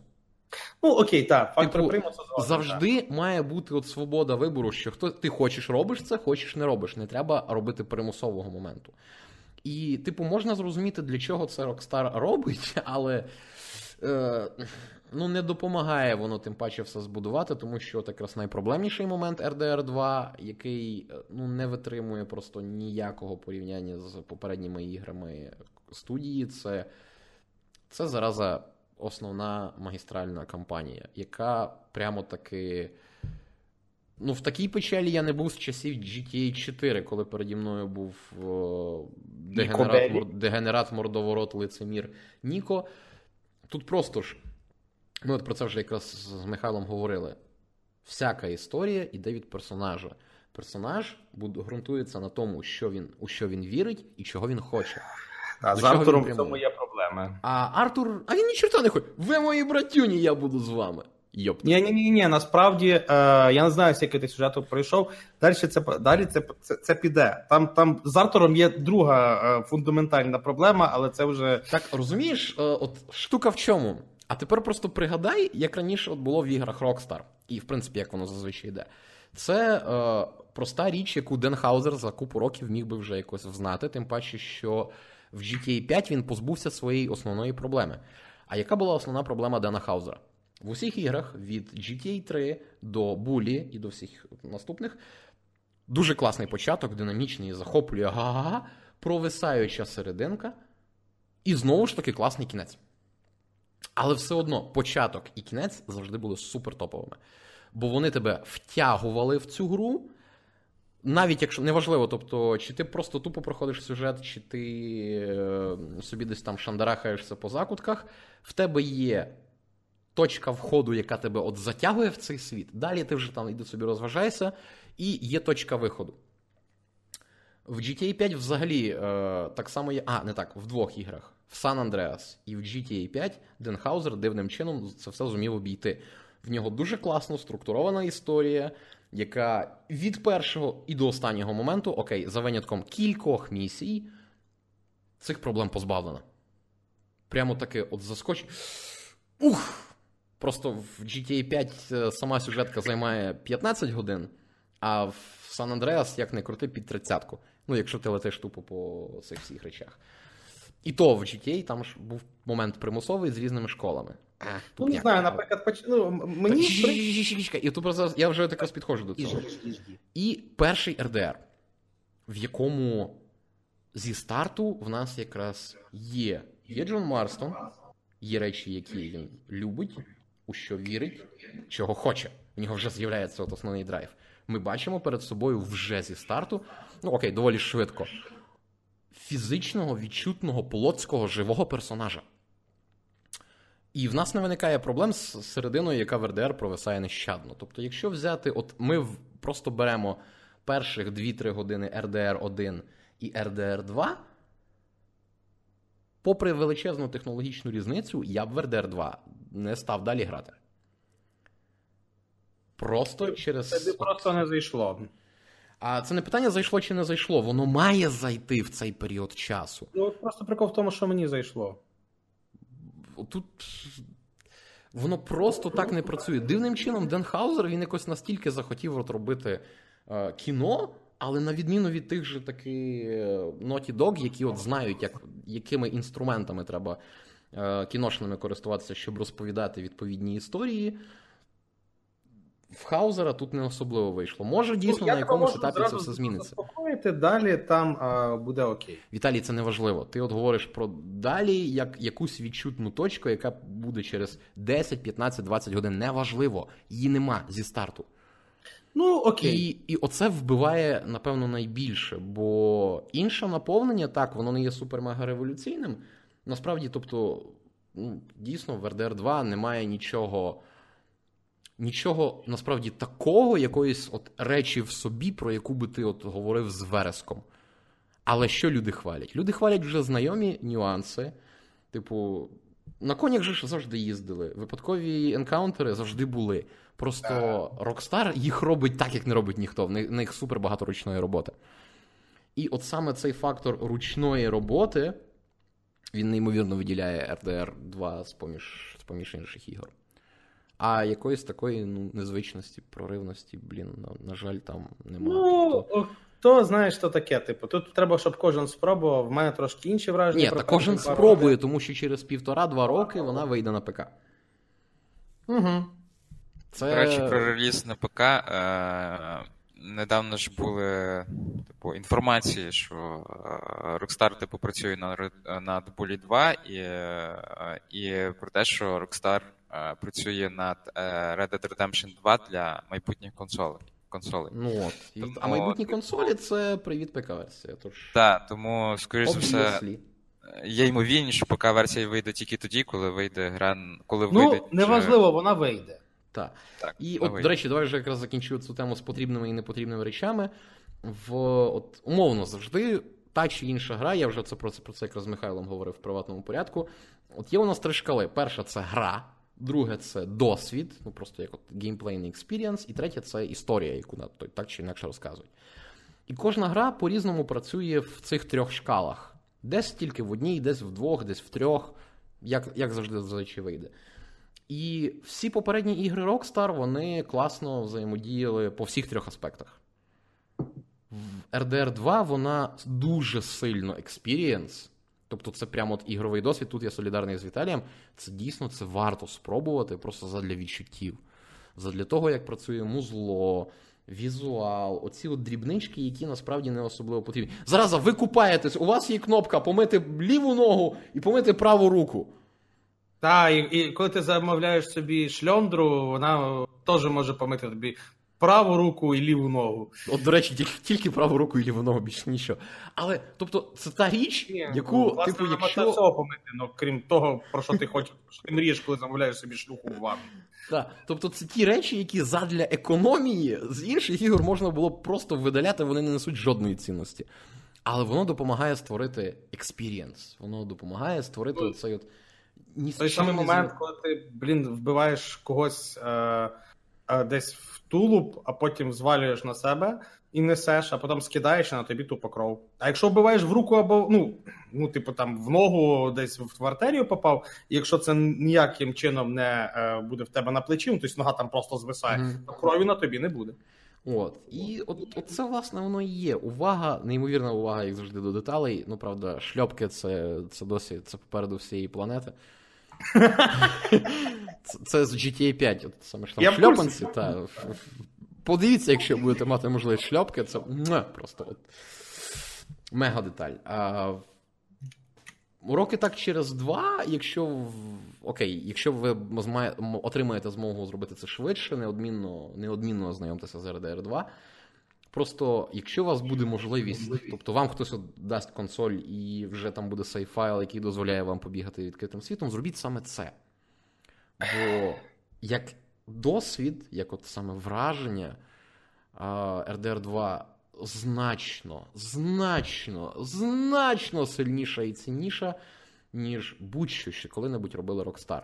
Як гра і як історія, вони дивним чином найслабші з усіх відкритих світів, які вони випускали за останній час. Е, Я відповів на питання в чат. Е, е, Фактично, саму шльондру ти зняти не можеш. Но в тебе є можливість. Тобто? Е, Ну, просвіти, давай, от поясни цю всю В тебе є можливість е, в, в себе в е, кемпі, е, коли там якісь п'яні баби, а вони до тебе доволі часто ціпляються, просто переспати з нею. Е, а так, от просто піти і зняти собі шльондру. е, в РД... по- Ходу просто Артур ну, брезгує. Ну, просто. Я би теж, в принципі. Ага, а з п'яними бабами в таборі ні. А то свої. То свої. То ти вже знаєш, хто то така, типу, то вже знаєш, тут вже таке діло. А отак от просто в світі ні, там шльондру не на жаль. Це був би прикольний experience, але не можна. Ну, типу, так. Ну і власне вже закінчуючи ігровий жовтень, от вчора в нас вийшла Call of Cthulhu, я її майже пройшов, мені залишилося всього лише кілька розділів, що я вам скажу. Це той рідкісний момент, коли перші враження, ну, коли другі враження приємніші, ніж перші. Гра дійсно розквітає, але це, це не Call of Cthulhu, це абсолютно не космологічно, космогонічний, оцей мега, мега гіпер ультра непояснюваний жах.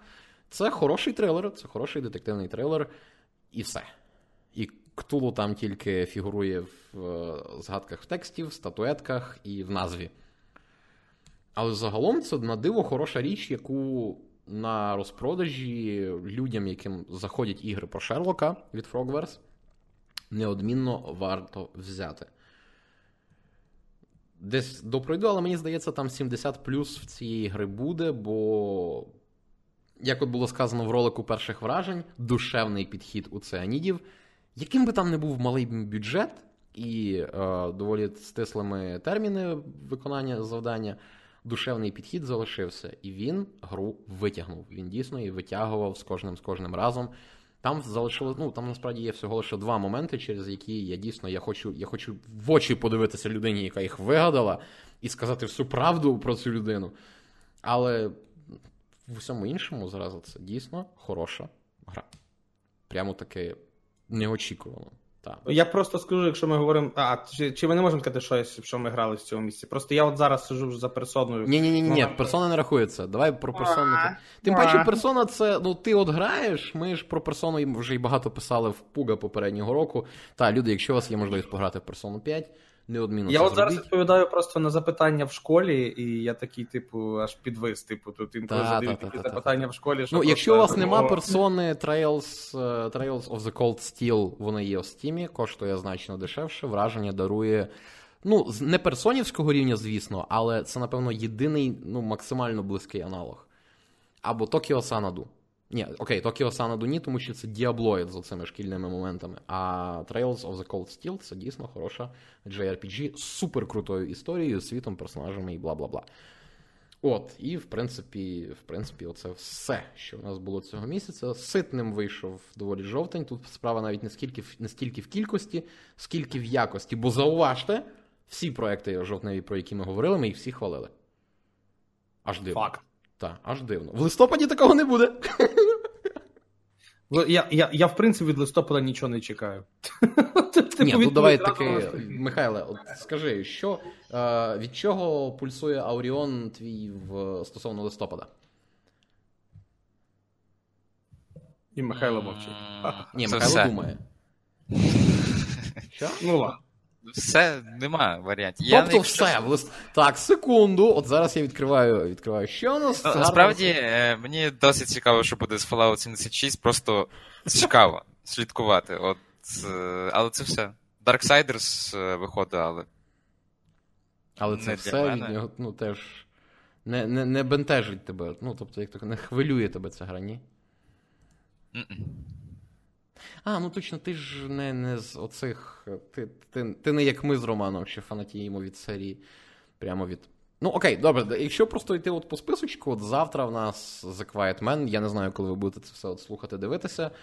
Ми її ніяк не оминемо увагою, просто тому що гра про глухонімого. Три слова, але ці три слова це новизна. Тому подивимося насправді, як воно вийде. Я вже морально готовий. Морально готовий. Віталій. Роман. Е, я нічого не чекаю внизу. У мене просто от. Е, я в цьому місяці перебрав просто момент е, ігор стільки, що е, я ще буду їх грати дуже довго. Одної мені персони стане ще на місяця 2-3, тому що я буду її перегравати. Е, РДР я теж ще буду грати. Е, фактично, я навіть не пам'ятаю, що в цьому місяці взагалі виходить такого. Типу, щоб ну, же я от просто сказав, типу, що я хочу. Та, та, та, та, та, Віталій, а. Battlefield? А, блін, та я ж підписався. Ну, подивимося. Ти ж розумієш, що Battlefield зараз в такій точці, де печаль просто печаль печальна, бо Ну, в цій грі не буде половину контенту при релізі. Давайте подивимося на нього тоді, коли він вийде. Тому що А дуже ще складно. за декілька років. За декілька років він помре. Ні, ну От, просто, власне, про що я і кажу. Просто знаєш, одна річ, коли це типу ігросервіс а-ля Оверкілівський The Walking Dead, там зрозуміло, її будуть розвивати. Інша річ, коли от заявляють, розповідають про гру, в нашій грі буде то-то, то-то, то але на релізі там не буде половини контенту. Ну, але воно все буде в травні десь там ближче. Воно і не дивно, що знаєш, Патрік Сьодерлунд взяв і звільнився. Я на його місці б саме зробив. Та там ж куча людей, особливо після заяв по типу не подобаються жінки в нашій грі, не купуйте її. Та, та, та, та, це Потім просто- продажі йдуть нижче плінтуса, і ти звільняєшся з EA. Та дайс трошки, трошки в цьому цього разу, ну прям зовсім. Трошки. Ну, Любиш ти дайс. Я люблю дайс, так. Та, та, тут, та, Вони та. такі взяли отак от з розбігу і в купу лайна просто самі стрибнули.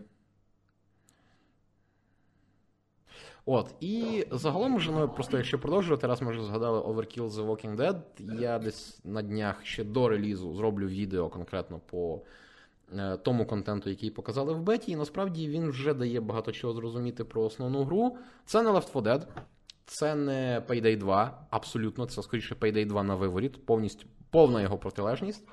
І Блін, мені цікаво було поглянути на цю гру десь через рік. Я не знаю, в кого я відлунюю, панове, це в когось шалено, просто я от зараз чую себе.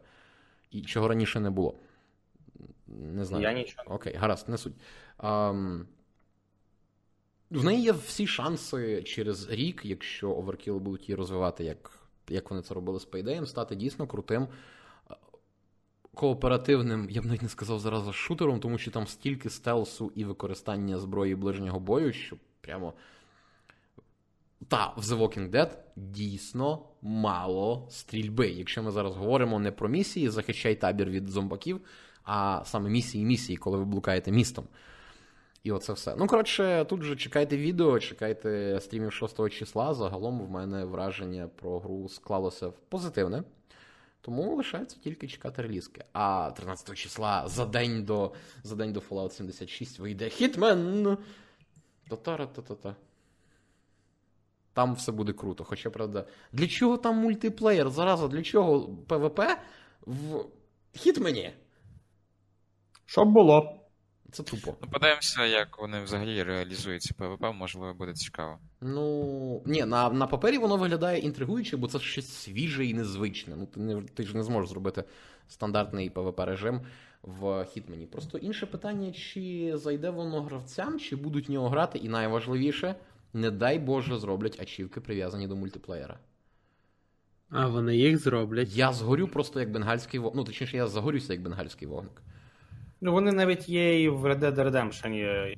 навіть мультиплеєра там нема, а чівки вже є, тому ну мех, типу. Зараза, розведіть їх на дві окремих закладки. Ну чого ж ви? Ну, взагалі, це ж наче експеримент, а експерименти це завжди непогано. Ну так. І от стосовно Darksiders, ми вже про це от з Романом говорили. Ми, ми, ми досі сперечаємося, кому вона дістанеться, але грати в це будемо, звісно ж, обоє, бо, бо Darksiders. Так. Кічки Ну, ще- Нордік. Ще цього, не цього, а наступного місяця виходить артефакт. Я потрапляю в бету. В мене ж є ну, відкриту бету, бо в першу хвилю відкритої бети, бо в мене ж буде гарантований ключик за відвідане TI. Але. Ну, типу, я вже мав неоднократно можливість ознайомитися з цією грою, і чесно скажу, я б краще обрав Гвінт. Та. А тим більше ще й за 20 баксів, навіть якщо в Україні це буде 280 гривень. Сумнівне задоволення. Ну, насправді подивимося, як, як, як, як зазвичай це буває в іграх такого типу, як пройде перший рік. Просто це гра, яка ділить, от, е, на прикладі Hearthstone а. Hearthstone ділить свій, свій сеттинг, своє оформлення, свій стиль з е, Вовом. Дота це робить. О, боже господи, артефакт це робить з дотою, але, типу, крім запозиченої обгортки, ну, фанатам доти просто крім банального інтересу нема, нема чого робити в артефакті. Ну, фанати доти просто взагалі е, більшість не Е. Почнімо з того, що фанатам доти не зайде те, що гра платна, на відміну від тої ж доти. Ну, Так, причому 20 баксів, а потім ще й бустери колись може захочеться. Ну, захочуть. Ну. Ну, какаї і не купляти е, паки, це, ну, impossible. ну та. Ні, ну звісно, можна буде завжди щось там, знаєш, подешевці знайти на ринку, але навряд чи це буде дешево, тому що ти не рандомиш, а купуєш конкретну карту. Я, я, я боюсь, що ціну якраз на ту штуку буде регулювати в, в Льве. Ну, само собою, це ж слухай, їхня гра, їхній Тому майданчик. там їхні правила. дешевих карточок не буде. Насправді подивимося, тому що зараз це все вилами по воді, але нюанс просто полягає в чому, що вже зараз є усталений ринок цифрових карткових ігор. Ми бачимо, як він розвивається, є певні тенденції. І артефакт ці тенденції порушує не тому, що за ним стоїть супер-мега-гіпер-ультра художнє бачення. Він їх порушує просто через те, щоб не було як у всіх. О, точніше, щоб було не як у всіх. І це може зіграти як на руку, так і е, дійсно просто злий жарт з розробниками. Бо Річард Гарфілд в останні роки він мав провальні проекти просто через те, що він не хотів, щоб це якимось чином нагадувало Magic, Hearthstone, оце все. Тож, Ну слухай, це ж е, в цьому ж полягає конкуренція. Зробити щось інше від інших. Ой, І- проблема сексуального харасмента в Persona 5. Я дійшов до цього моменту. Тому, тому, як на мене, це добре, що вони випустили гру, яка максимально відрізняється від інших. Виставили, не Ну, вона вже відрізняється платністю, Михайле. Подивимося, як це виправдає себе. Так. Бо зауваж, артефакт це зараз ми говоримо про цифрові популярні ККІ. Це перша платна гра. Ну, фактично, ККІ завжди були платні. Ні, ні, ні, ні. Тут зараз мова не йде про бонусну монетизацію, а саме платна. За доступ треба платити. Ну, в офлайновому ККІ ти в будь-якому випадку так робиш, тому що ти йдеш і купляєш перший бустер. Тому що без нього ти не а, почнеш Офлайн грати. працює за своїми нюансами. Там Ну, так, так, а, а от якраз таки в цьому відміна факту від інших цих, тому що його робить один з чуваків, який робив е, він мотиву. Ну і він зараз просто бере і відхрещується від цього, тому що Hearthstone це ідеальне перекладення Меджика в цифровий формат. Ідеальне. І зробити краще ну ніяк не вийде. Можна зробити по-іншому, а по-іншому, скоріш за все, виявиться гірше. Тому дійсно залишимо це вже до підсумків листопада. От там ми про це вже і поговоримо. подивимося. Що?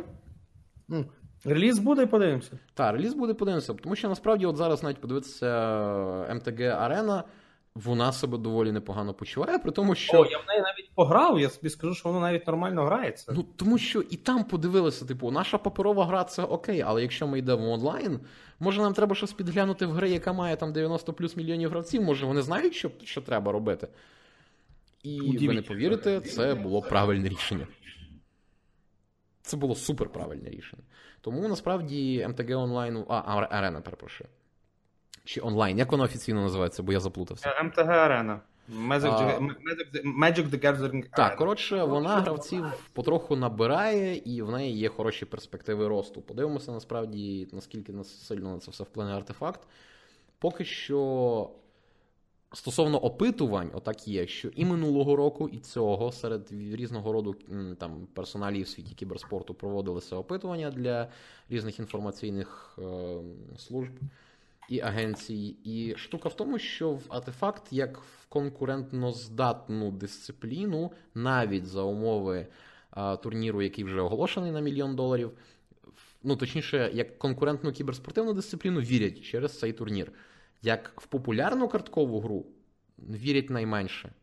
Тобто в Гвінт, ну, шанси Гвінта і шанси MTG Арени оцінюють значно значно вище, що воно просто зайде середньостатистичному картковому споживачу. Факт. Як людина, яка відкатала в мотигу, факт. Ну і, і відкатала в Hearthstone. Та, не брав легенду, але мені це просто не цікаво, тому що для мене Карстоун як е, така гра покидати карточки в телефоні. Ну, Тому все. І тож подивимося. Очікування тут радше е, не очікування якесь супер-мега позитивне, це просто цікавість, як воно пройде, як воно закріпиться. Ну і власне, от така от наша, наші, такі от наші жовтневі підсумки. Тому, напевно, ми вже з вами зустрінемося 100% наступного місяця. І користуючись нагодою, так, завтра о 21.00 на нашому Twitch каналі The Quiet Man. І оце все, запис або якесь супровідне відео, звісно ж, буде. Ну, а на цьому все. З вами були. З вами була редакція Play.ua в доволі таки жирному складі. Антон Зімін, Віталій Тарнавський, Михайло Петрунів, Роман Береговий, які всі в кінці вже трошки мовчали, тому що потомились, насправді потомилися за весь цей час. Тому що тільки ми з тобою та. все просто. Тому на добраніч, на все добре, бережіть себе, частіше відвідуйте play.ua.net, дивіться наші відео і, звісно ж, реферальне посилання на Humble Bundle от буде в описі до цього відео. На добра, на все добре, па-па. Папа. Щасливо. Опа.